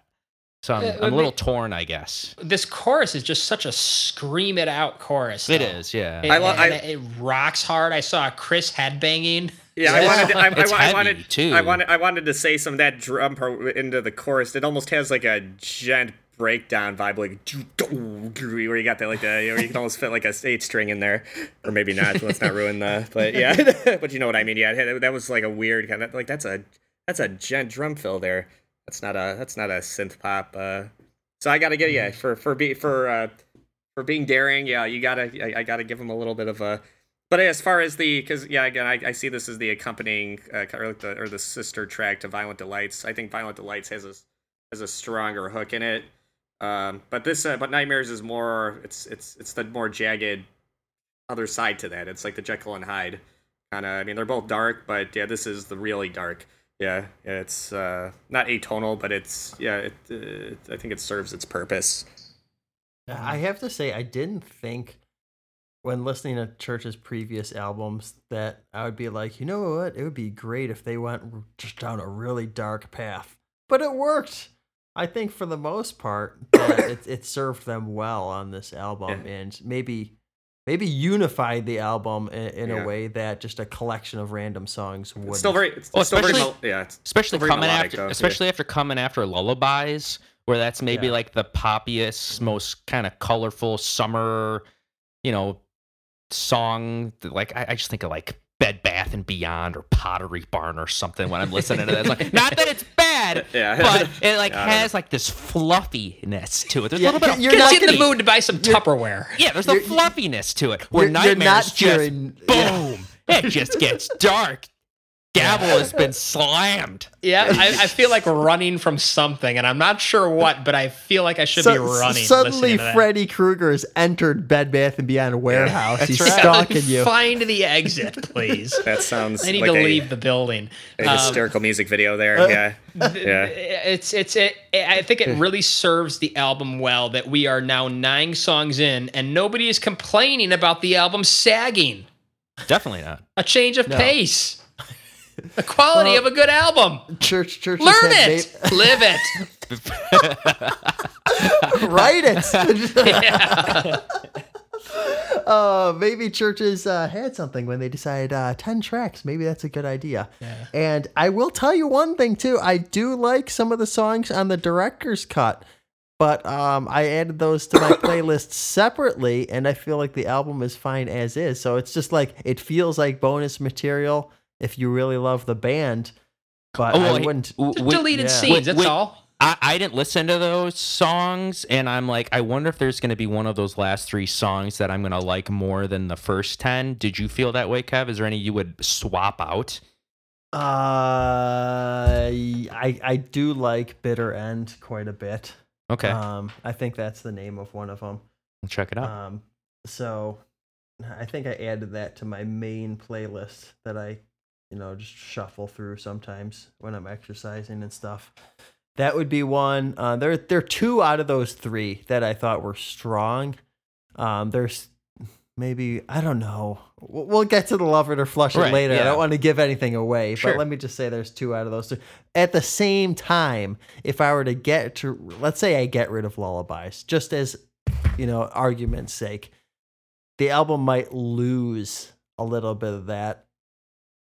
You know, and if I replace it with another dark song, like ah, maybe Yeah. that maybe the album couldn't take that much. yeah, it's almost so nice that- to have something super bright and poppy right. like that. That's that that's what makes it a hard call. Yeah, So I would say even this is a very yeah. balanced album outside of the one topic that's the he said, she said, he said, she, oh my God. So you said Uh, she said, he yeah. said, she said. Yeah. um, and uh, uh, uh, uh, Final Girl and Good Girls all being the same topic. That's really Yeah. the only thing I would say is a little out of balance on this album. Other than that, it's it's well balanced. Um, yes. And let's get to the closer. Better if you don't. Starting at a minute.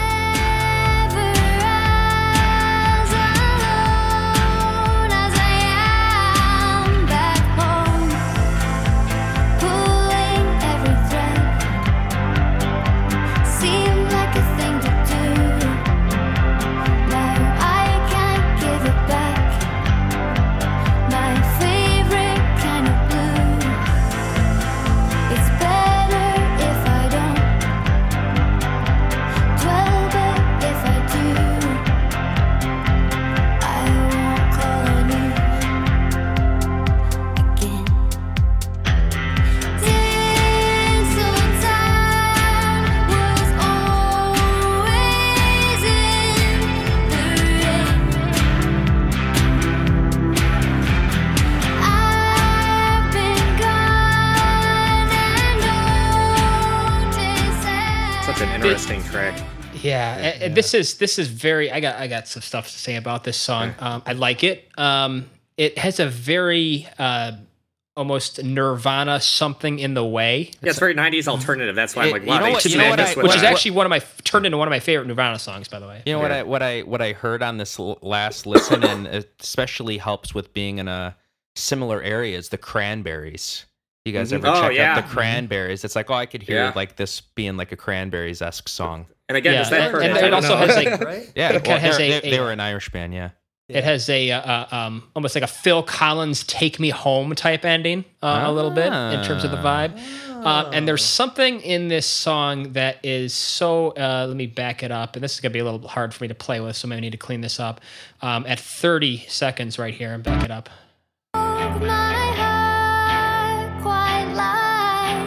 Right here.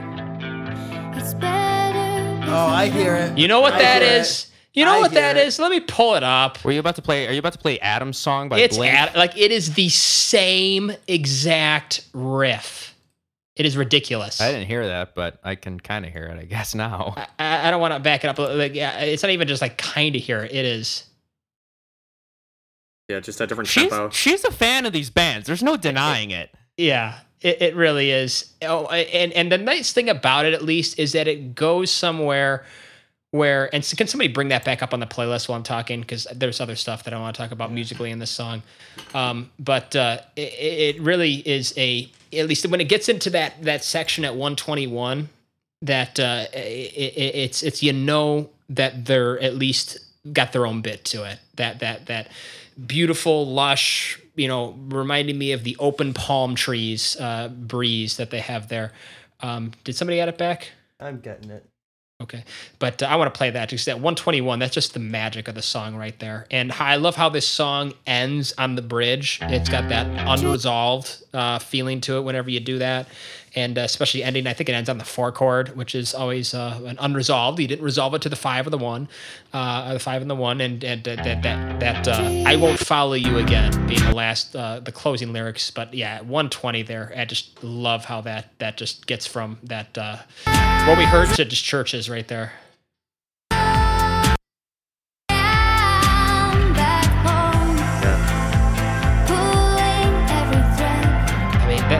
Tempo too. You know It- what It's that- such a heartbeat. You know what that reminds me of? That, that with that little synth patch. It kind of sounds kind of like mid '80s Rush a little bit. I don't know. It it has uh, like on Hold Your Fire. Yeah, Yeah, like that kind of. Interesting. Grace Yeah, Under I- pressure era synth. Yeah, yeah, very. Which totally. I mean, you got what '90s grunge and '80s Rush. I mean, yeah, and, that's and a, 2000s punk pop. yeah. It's uh, and it's weird. I think this song kind of ends the concept too, because there's a lot of self-reflection in this record, and I feel like this is kind of the end, like the last part of that suite, if you want to call it that. Um, yeah. Uh, And, Yeah. and it almost there's there's a transition that I appreciate here with um, not that it's it's a linear transition, but asking for the asking for a friend just being the most you know synth pop, uh, um, you know, uh, saccharine synth paradise Right. opening, and then this song ends where the synth is almost taking a back seat mhm. to Yeah. the guitar I- and the acoustics. I, like it. Yeah. I was about to play devil's advocate there and say, and, and bear in mind, I just as you guys and the listeners know, I'm like I said, this is the first uh, full album I've ever listened to the band. Like prior to this, I knew like two and a half songs. So Mhm. this, like, I'm I'm kind of getting all the sounds. I mean, what basically what I was gonna ask is this song stood out obviously because it's very guitar heavy, where the rest. I mean, there's some guitar on the other songs, but nowhere near this level. Mhm. and not saying it's a bad thing but i was thinking like huh okay well this one stands out and that's cool to see the side of them would it have been better if they just did like an ep of these kind of songs and Yeah, and, and ended it with another synth one? Or is it cool that like it's 99% synth based and then you have this kind of like dark emo-y cure cranberry song to to send it off Yeah, it is weird. Yeah, I don't. Know. Interesting question. Because it's it's it's well constructed enough where it's like you like it's that it's there, but where it almost should sounds it be, like- should it be here? Yeah, should it be? It almost sounds like Yeah. a different band. It's still very good. Like, don't get me wrong, but it's Right. like in a lot of place. It I only like- works at the end though. Yeah. Sure. And they knew to put Well, it there. They they kind of like putting the odd songs at the end too. Okay. If you Right. if you remember, uh, you caught the light from the first album. One of my favorite Chvrches songs of all time, actually, but very different song than what you'd expect. If you go throw that on after this album, um, you'd be like, oh, that's kind of interesting, Mhm. especially after the poppiness of that first album. Okay, so if we're But- gonna extrapolate the theme of this album with um, being surrounded by screens bombarding us and the transcendence of human uh, from uh, humans, you know, uh, reality from from physical to digital, isn't this a good ending? If you're going to Yeah, say I- you know, yeah, we the- reject that, or you know, we're just we're gonna put it down for a minute and Yeah, that I, I yeah, I it's better if I don't. No, I didn't. Yeah, yeah, Mark, I didn't know how deeply you read into this, but yeah, there was a line in there that kind of, uh, uh, yeah, and again, sometimes you got to dig a little bit deeper, where it almost feels like the main character is talking about don't bother like investing in, like in me as far as like showing me any level of, I don't know what you want to call it, respect or kindness or whatever, because I'll just reject you. I don't know what the.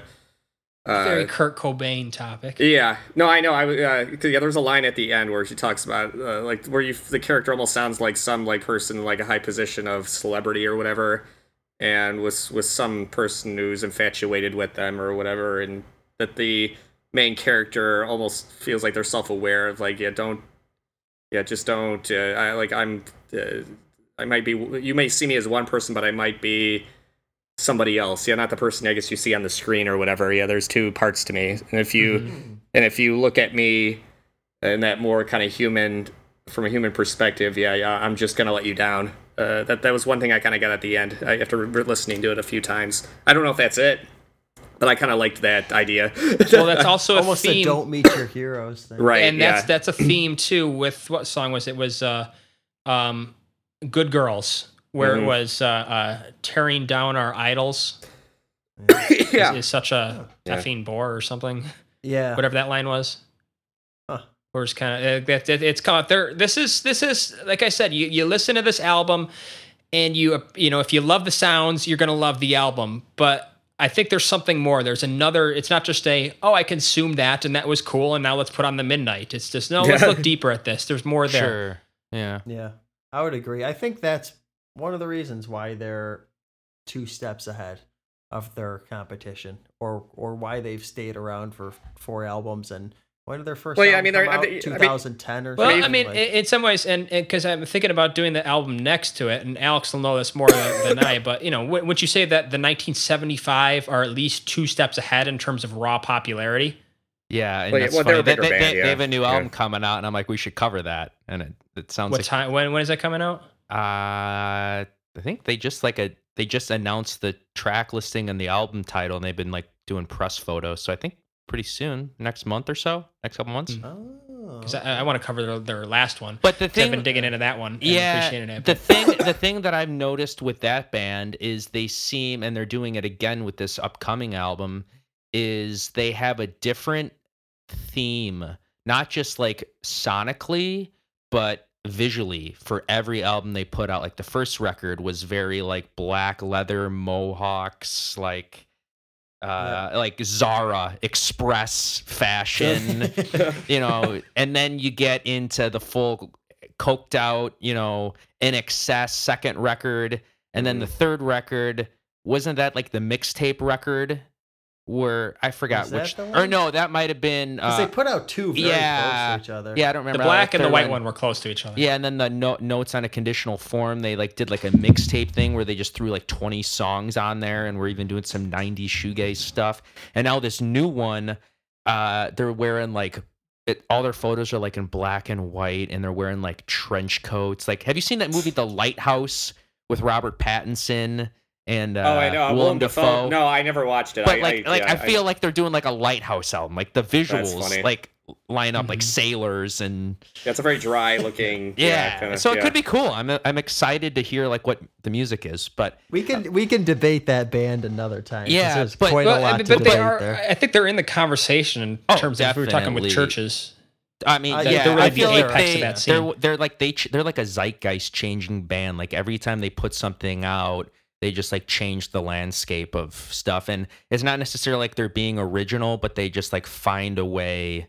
to sound good. they get they get everybody, and then like people are changing their. It's almost like in a way like John Mayer. What John Mayer kind of does, like he recently did Sob Rock, where he was trying to do his '80s Clapton thing, and some people love it, and some people are like, okay, well that's too close, but like you could people like people just swarm around him and what he's doing and just eat it up and like people change fashion and stuff around what he's doing. And i feel like 1975 is that band for the pop world. But uh the last thing i was going to say about the song and and in a way it's kind of cool is i could see this being like the closing credits song. Like you had the full movie and like you had the whole story about the dark and the light of la and now it's like the driving home like you could just see like the credits rolling and like it's it's dusk or whatever mm-hmm. and it's just like okay it's the final It- credits like where the, f- It's the it's the rear ends view on mirror. nightmares. And The, the this album is in your yeah. rear view mirror at this point. yeah it's like Yeah. rear view mirror now it's like the sun's just setting story ends and you're just kind of driving off into the into the you know into the sunset or sunrise or Passengers whatever. it's- playing the acoustic where- guitar. It's where you sit and think about the movie in the theater as Yeah. the credits roll, or or the discussion on the way home. you Yeah, know? I It's think in more that, discussion on the way home. exactly Yeah. sure All right, we're gonna get into Because in a some, lot uh, of ways, I, I think Nightmares is a good closer too. because it, it more represents the theme of the album, hmm and this is more of the coda. This is the coda. closer. Yeah, for sure, Yeah, for sure. Exactly. All right. Is it time for Yeah, for Bring very Alex enthusiastic. back. Yeah. To the love it or flush it. Oh, Alex? man, I I've been gotta- keeping the seat warm for you. I know you have. So this is this is where the no, we're not doing the buzzers for the trivia or nothing like that anymore, No. right? Not on bonus episodes. So so for this, are we just doing one buy, one terminate, or uh, the old classic. I want I want two buys. And now, just one on love one. it Yeah. or flush it. all right you got all right fine. You know what? You haven't bought anything in a while. You can get two buys. Oh, that There make- you that makes it easy for me. You've been, you've been Mark's being saving up. But all right. Uh tonight's order. Ooh, saying this again. Kev, Chris, Mark, and myself asking for a friend. Kev, what do we think? I have to give this a big love. Um, great way to start off the album. Mark? Or sorry, Chris. Chris. Uh, yeah, this is actually my buy. Yeah, this uh, they got me. Yeah, they got me right at the beginning, and I was I was hooked in. Yeah, Mark? Chris in his opening uh, bits. I love this song. I yeah, it's it's a great opener. Yeah, I, I wouldn't blame you there, Chris. It's it's a contender. Big love Yeah. for me. Track two, he said, she said. Kev. Uh, honestly, a little bit of a grower song for me. Um, but I have to give it a huge love, and our discussion only brought it up more. Chris? Uh, yeah, this one. Not that I did enjoyed from a just a superficial pop perspective, but uh, within the confines of the album, I gotta I gotta get rid of it completely. I gotta terminate it. Ooh, is Yeah. that Yeah, it's it's like I don't. There there are too many boyfriend girlfriend songs out there. I don't need it on my yeah. yeah I don't need it on the record that really kind of really kind of digs deep, and this song really didn't. Okay. Okay. Mark? Interesting. I, I disagree that it's a boyfriend girlfriend song. I think it's more of a um, you know, what does society want from me as a woman song? And there's three of those on this record. And I feel like I have to it's just too many. I got I, I'll flush this one. I don't like the placement either. Like, it, it's still good. Yeah, I didn't. We gotta do didn't- one. That's how Yeah. I'm. I'm usually Alex is usually one saying that. Like I gotta get rid of exactly, I- one, I, didn't terminate one, deep flush into one. this song. That's why I kind of just like yeah. I I, I kind of looked at And it And just because, a- yeah, I, I would put good girls in this spot. Hmm, that's interesting. Uh, I'll still give it a love. I, I am simple. I, I was hooked on the hook of it. It was catchy enough for me. Enjoyed it. Track three, California. Kev? I knew this would be Mark's favorite track. Mark texted me about this song maybe a week. I don't know. Whenever you listen to the album, I you I got a text from you about this song, so I knew it would I be. could not contain my excitement. yes, um, but uh, I'm not going to go as far, maybe as Mark will, but I will give this a big love. Chris?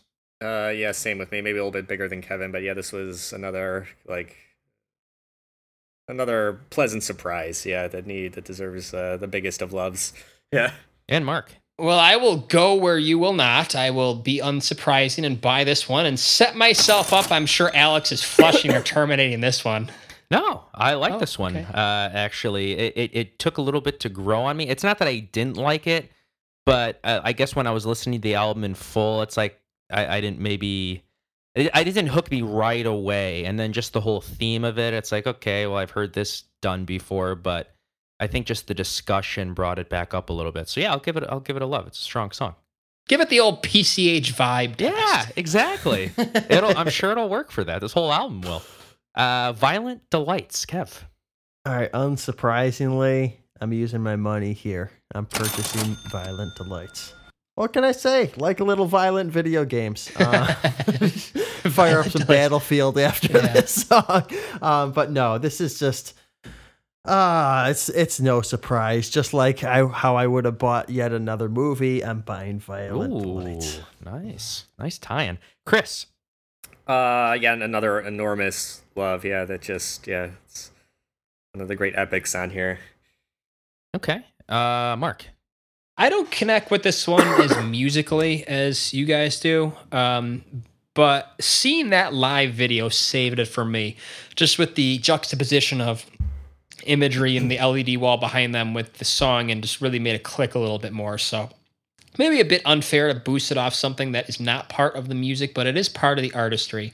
So I will let this retain uh, a love. okay. Yeah, and I'm gonna give this a love as well. Uh, it's nice. It's to get to that dark song early, and not that I dislike the track on the B side. Uh, this one, out of those two, I think I'm gonna go back to more. So uh, I, I appreciate hearing this one early on. Track five, probably end of side A. I didn't look at the vinyl track listing, but I can only imagine. How not to drown, Kev. Uh, gonna give this one a big love. I think it's one of the better collabs they've done too. They did one on Love Is Dead with My Enemy, which I, I don't mind, um, but I think this one just functions a little bit more, adds a little bit more from the collaboration from Robert Smith. Very nice. Uh, Chris.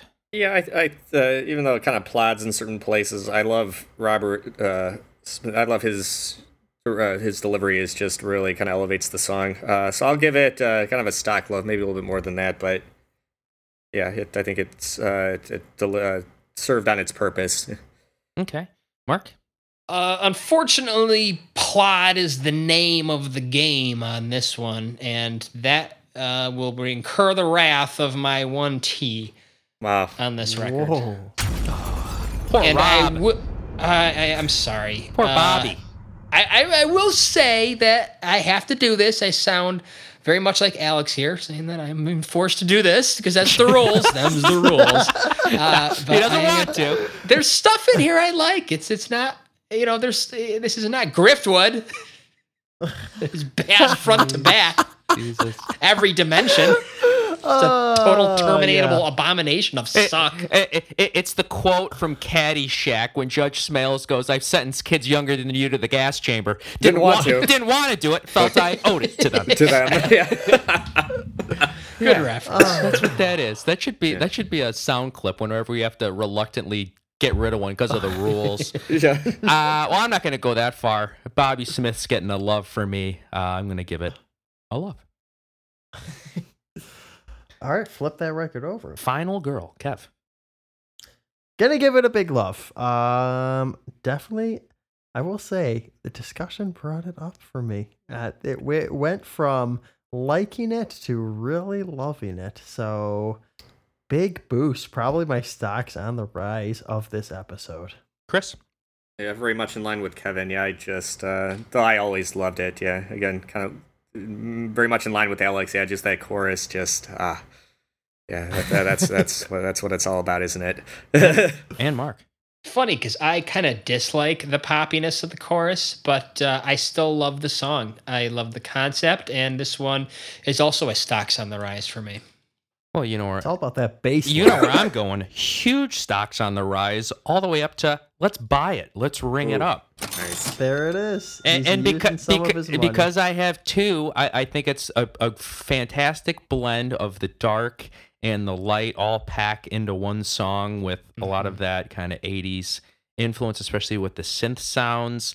Maybe not the most uh, experimental and moody songs, but uh, it won me over. Something about it, it did it for me. So, by number one, Good Girls, track seven, Kev.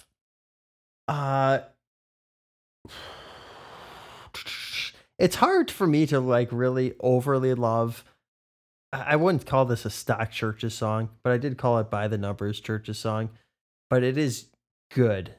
Um so I'm just gonna give it kind of a by the numbers love, but eh, it's album four. Like I don't know, you know where I'm going with this. Just give me a love. All right, Chris. Yeah, this is this is a tough one because this is probably the one song that just I don't know I just didn't retain as much as the other ones, uh, which is probably gonna lead, lead me to a more negative uh, decision. Um, I'm gonna have to flush this one. Yeah, these songs, yeah, like the two really poppy songs just didn't didn't do it for me as much. All right, Mark. I have to agree that I'm not going to flush this one, but if I were forced to flush two, as per the rules, this probably would be the next flush. Um, I guess I gave away what I'm going to do with the rest of the uh, record. Uh, maybe not, but this is a love from me, even if it is not my favorite song. It's not the one I'm going to go to. It, it kind of gets annoyingly stuck in my head, to be honest. Okay. Well, hooked me originally and still hooks me now. By number two. I knew it. the girls. There He's it bought is. them both. Bottom Yeah. ball. got a girl on each Yeah. arm. Yeah. He's got- strolling I- down. got a Chuck big I'm Berry. glad seat the for final both of girl. them. I'm, I, I'm just going with the one, the uh, the sweetest, most uh, satisfying songs, and these Yeah. those two are the ones for me. That's Ask- why actually, car. asking asking for a friend would probably be the third by, honestly. But uh, Oh. track eight, lullabies, Kev. Well, pull out that quote again because uh, I'm gonna give this a flush. However, I will say, you know, it's a good album when even the songs you flush, you bob your head to.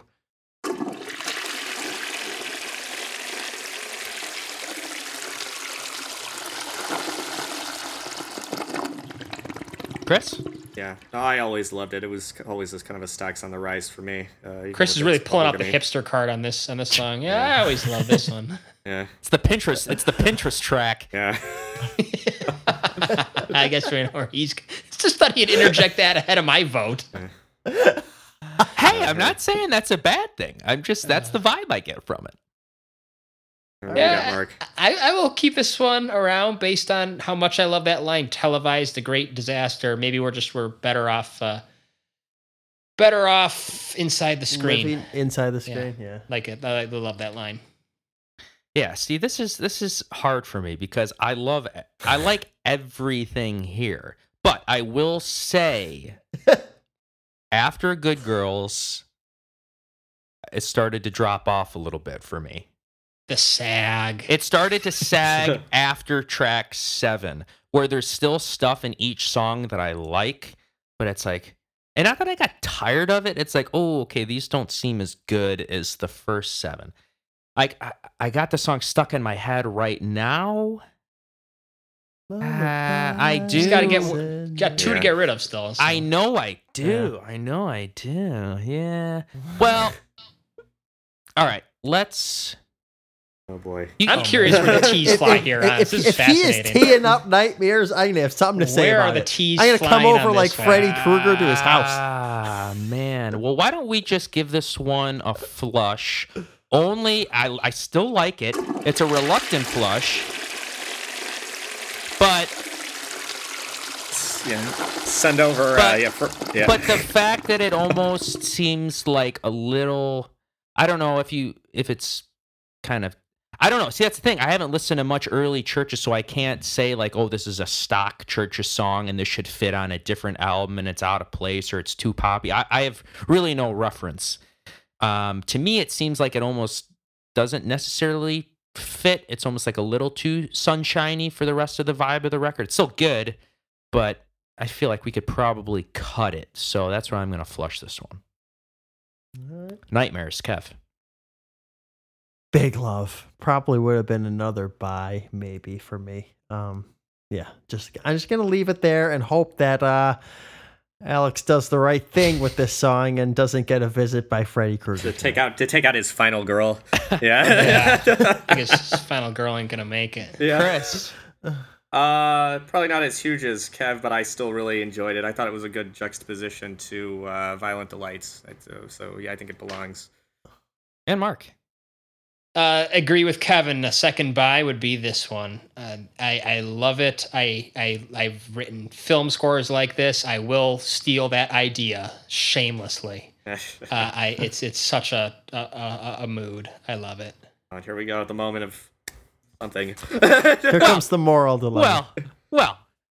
Uh, originally, I was planning to tee the song after this, but after the discussion, uh, I almost appreciate the diversity no. of that song. Uh, in a way, Oh. and the fact that there's already a song like this on the A side of the record that I like better, oh boy. I gotta trim the fat, so I still like it. Send- But away it Oh, goes. But away it goes. The got- logic follows it. The logic It's just- It's just kind of funny how we talked you into fits the terminating something that I liked based. man, Didn't mean man, to. He, he's he he's just like rationalizing dropping the atomic bombs all right. over again. You you drop the atomic bomb on a friend. It's like oh, when you play Yeah, your yeah, that's I'm just gonna nuke my did. ally for fun. He just he just he just flew over Yeah, I London. don't- Oh, like I hate to do this, Yeah, guys, I, I but got uh, some extras. go. I got to get rid of them. I don't, I don't, I don't know if, if Ren and Stimpy was before all of your time, but I still have this image of like an early episode of Stimpy, like with a big smile on his face, pressing this big button. Yeah, I- I'm think it was- I- it- yeah. I, I'm just saying, if I put this album on after this and I was driving, I wouldn't skip anything. I wouldn't be like, ah, all right, let's skip it over. Yeah. But it just, for the sake of the game, I gotta, I gotta do it. So that's where I For the love of the game, he must kill one. Uh, all right, here we, that's, that's what it is. here we, Here go. we go. All right. Take it home. Oh, I'm Right sorry. there. Uh, you, He's slacking on the job well, here. the camera, Mark's little uh, blip was covering the track title. Better if you don't. It just Mark in the dark. All I see is the blue shirt and the white teeth. He's getting into the nightmares mood. Boy, yeah. I just need the neon lights coming up from underneath the table. At one point, I just want him just to obscure everything except his face. Yeah. What do I look like on this? I know, yeah. Better if Uh, you a don't. face and a tooth Yeah. With the eyes and teeth. well, uh, Mark has done the calculation on this one. It, it leaves me only one option, and it's not that I don't like the song, but this has always been the weakest song of the album, in my opinion. I appreciate the experimentation in, in terms of the sound of Chvrches, uh, but this one is going to get the T.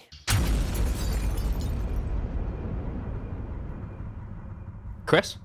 Uh, yeah, I can't kill this one. I, I enjoyed it for again. Sometimes I like a like a curveball, and this was one of those curveballs I enjoyed. So yeah, I'll give it a love.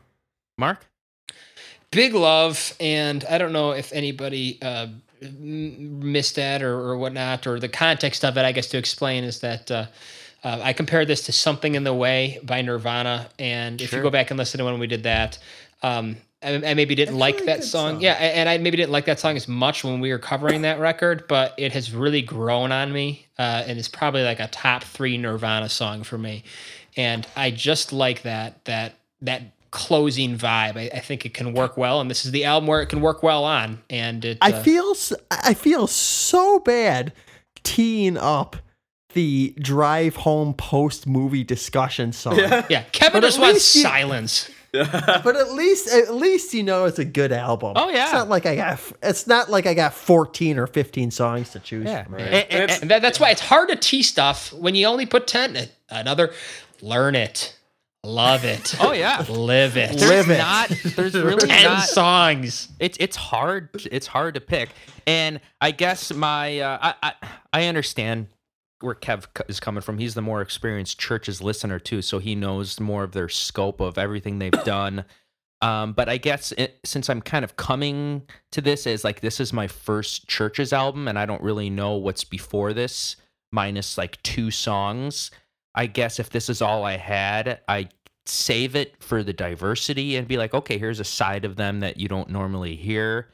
Uh, but yeah, it definitely stands out. And maybe it's not as good as some of the other songs, but I appreciate, I guess, the diversity on this album. So uh, it'll just get a like, a standard, not Like. not not a full on love, but it, uh, the squeeze, the light squeeze. thanks. The light squeeze. Uh, oh, fucking and, bug and- you. Enjoy those. and- and with that light squeeze, Chvrches has scored a perfect game in reaching the minimum of love of flushes and terminates.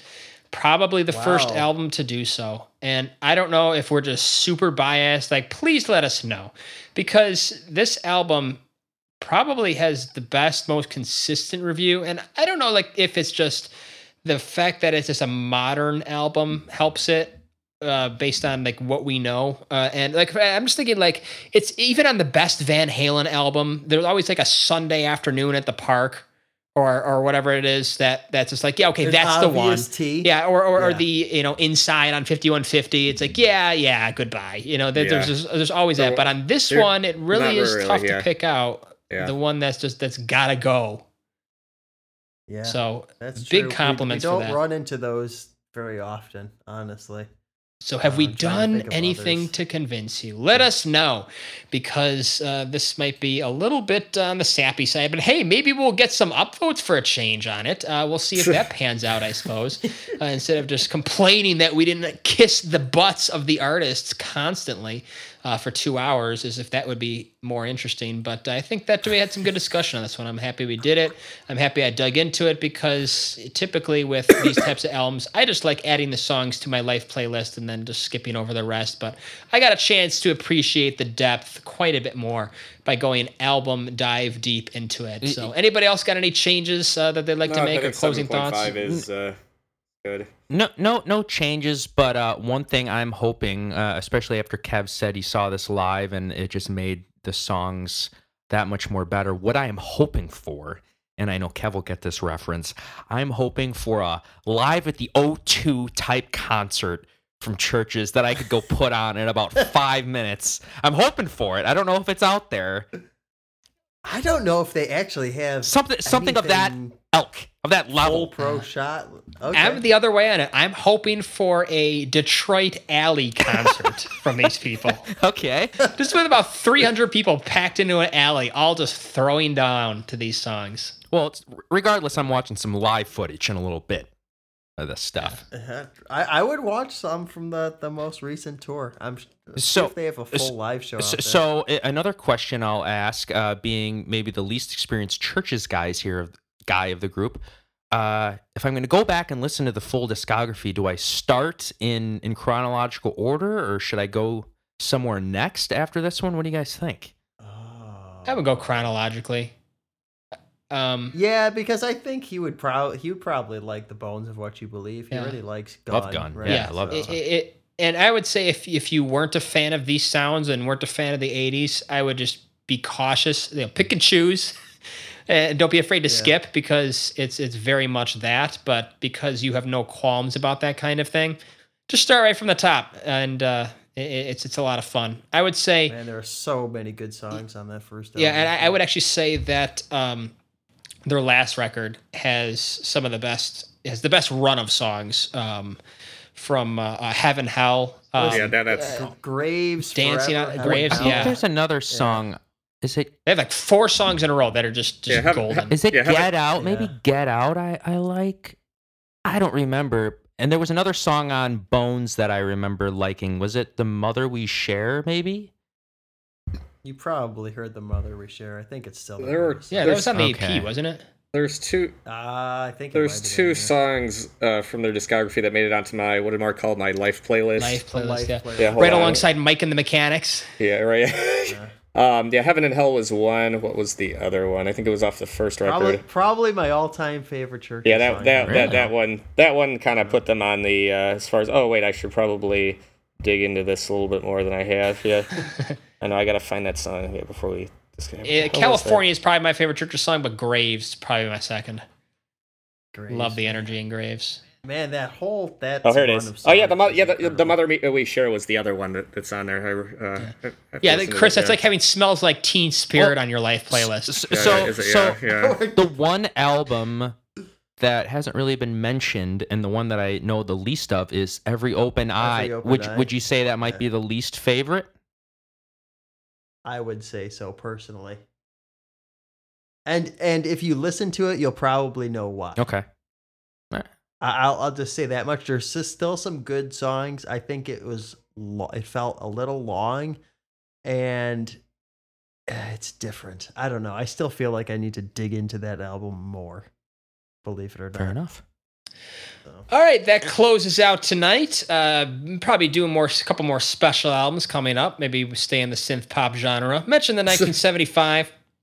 I don't know. We'll see what we do in terms of uh, finding some new music to bring you before we jump into our next discography, which I am really feeling the 70s. We left it off with Hendrix in the 60s, and I'm just feeling some leisure suits and some brown walls and some big underpowered cars. Just feel a little boogie nights, so uh, we might be going there. Uh, Mark's feeling the malaise era. yeah, I, I'm, I'm, I'm, in, I'm in the mood to jump Maybe a into little something 70s. maybe a little Steely Dan. Well, Steely Dan, Boston's possibility. It's I, I I'm just a great era for music, really. Um, but uh, we'll see what's coming up uh, because we'll uh, we still got a couple of uh, things to take care of ahead of then. So we'll see you then. Good night.